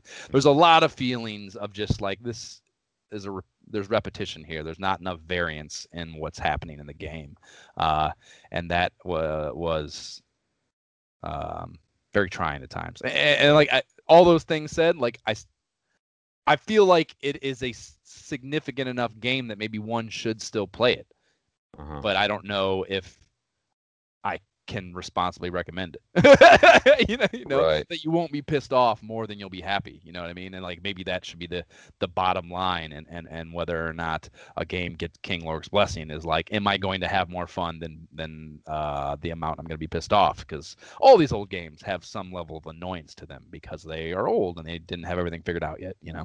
Right. Yeah, man. So I almost want to flip a coin. Fucking uh, let me think about it more. What, what, what do you think? right. Well, for me, it for me the game reminded me. You know, it, it played like I said. At a certain point, I realized that I felt right at home, and I felt right at home because it is similar enough to a game like Final Fantasy or Dragon Warrior that you know, for instance, I can just pick it up and you know I'm already hitting the ground running. I know what I'm doing essentially. Um, I can get started and I like games like that. Uh, so that's a good thing. I mean, and you know, the the shops and just like the different towns and, and finding the different shit has always been exciting to me. And you know, like the, uh, the the urgency to run right into a new town and you know, what the fuck kind of armor or weapons can I buy? Like that excitement was all there. It was all natural. Like it, it, it you know, it, it felt like I was playing one of those games again. And and I've actually felt in the past like there weren't enough of those. Like there'd be other games like Final Fantasy, but they like they weren't nearly as good. You know, they sucked. I felt like this one was close enough. Listening to everything that you said about the other aspects, it sounds a little a little tedious sometimes, a little stupid, a little fuck you.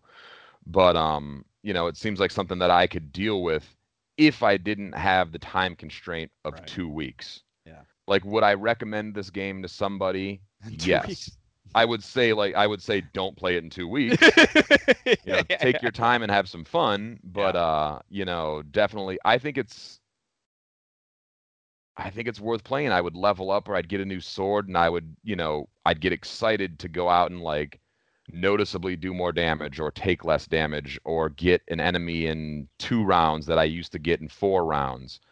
Um, you know, and and maybe that all sounds uh, trivial, but I don't think I think people who like those games like we do will will understand what I'm saying there. Right, yeah. Um, that's the again, I- I- of the thing 'cause it's just numbers. You're just moving numbers around, so that's you know that that is the payoff. Right. And and like I guess that's what we're into, you know, when you're into a game like this. So uh, I do give it King Lorik's blessing uh, based on just what I saw. You know, like I can tell that's like this game is well regarded for a reason. Um, and, and and they were trying to push they were trying to push it with those dungeons, you know, and and you got to appreciate that even if it the execution wasn't great. That's true as well. Um, so yeah, I, I do give it King Lorik's blessing. Um, I I said I was gonna finish. Fuck, what was it? Ghosts and Goblins, or what was it? The first one we played. Ghosts and Goblins was the first one, yeah. The first one. I said I was gonna finish that. I don't think that's gonna happen. I actually might finish this. Yeah, I probably won't turn it back on, but I think you're right about eh, about everything you just said, and I think, I think it's, I think, I And think I'm it, also gonna finish it using maps off the internet. I'm sorry, like I I just don't have time to fucking. I'm telling you, it doesn't I, I, that part? It does not add to to the time spent with them. And all, like I said, I think honestly, it'll save you time. In all honesty, because you'll go a, a little bit slower. Oh, slower. absolutely it will. I- I'm just saying, like there there are people who will criticize and be like, "Well, you might not be getting the full experience of the game." And Right. and and am I cheating? Yeah, I guess I am. But like at the same time, that mechanic of the game, it, like, not only is it kind of annoying, but you can almost negate it with a ton of grinding. Right. Like if you just grind a lot, then I can just wander around the thing until I find what I need to easily. Yeah, just wipe out anything that gets in your way. Yeah. Right. Right. Yeah. No, I think you're fucking right, man. I, I think probably the worst injustice I could have done is trying to finish the game. Uh, once I realized that time was short and I still had more to go than I responsibly should have had if I was going to try to finish it. You know what I mean? Right. Right. Yeah, that's kind of on us too. Like, you know, we're the ones that said, you know, we get two weeks to play a game, and like that should be enough in theory. But a game like Final Fantasy, Dragon Warrior, or Phantasy Star, it's kind of not. Yeah, it's not meant to be in that window. Especially when you have a job and you don't get to play video games for 16 hours after school. Right, right, right. Right. Yeah. No, I think I think it's irresponsible to not. I think it does. If King Lorik's blessing means giving it a try, I think yeah, like you said, not without that time constraint and responsibly approaching it just for the sake of having fun. Like there's enough there to warrant that. I think you're right. Right. Yeah. Okay. So we'll double we'll double down on that fucking King Lorik's blessing for for Phantasy Star. That's not the Yeah. first time I've been right, by the way. No, it's not. Probably won't be the last. No, it won't. Probably won't be the last. Um. Okay, so that's fucking Phantasy Star. Uh, thanks for weathering that. At, at times, it was tedious, even for us. I feel so. Hopefully, the the out the output also uh, is not horrific. But uh, we'll do better next time, or we'll try to, anyways. And that next time will be back to the magazine episode shit, and it's Nintendo Power number two, which I'm excited about. And please do subscribe to the pod on iTunes, SoundCloud, Stitcher, Spotify, Android, TuneIn, Podbean, et cetera, et cetera, wherever else you fucking listen to them. Rate and review on those platforms. Follow the pod on Facebook. You can email us at isohpodcast at gmail.com. If you want to tell us this episode did suck, you can find gameplay videos on youtube.com forward slash Josh Folan. Link will be in the fucking show notes as well. Discord, Jab, what are your socials? And my socials are Instagram is at my shift key is broke. Twitter is at Josh Folan. And that is it for this installment. Okay, bye. Later.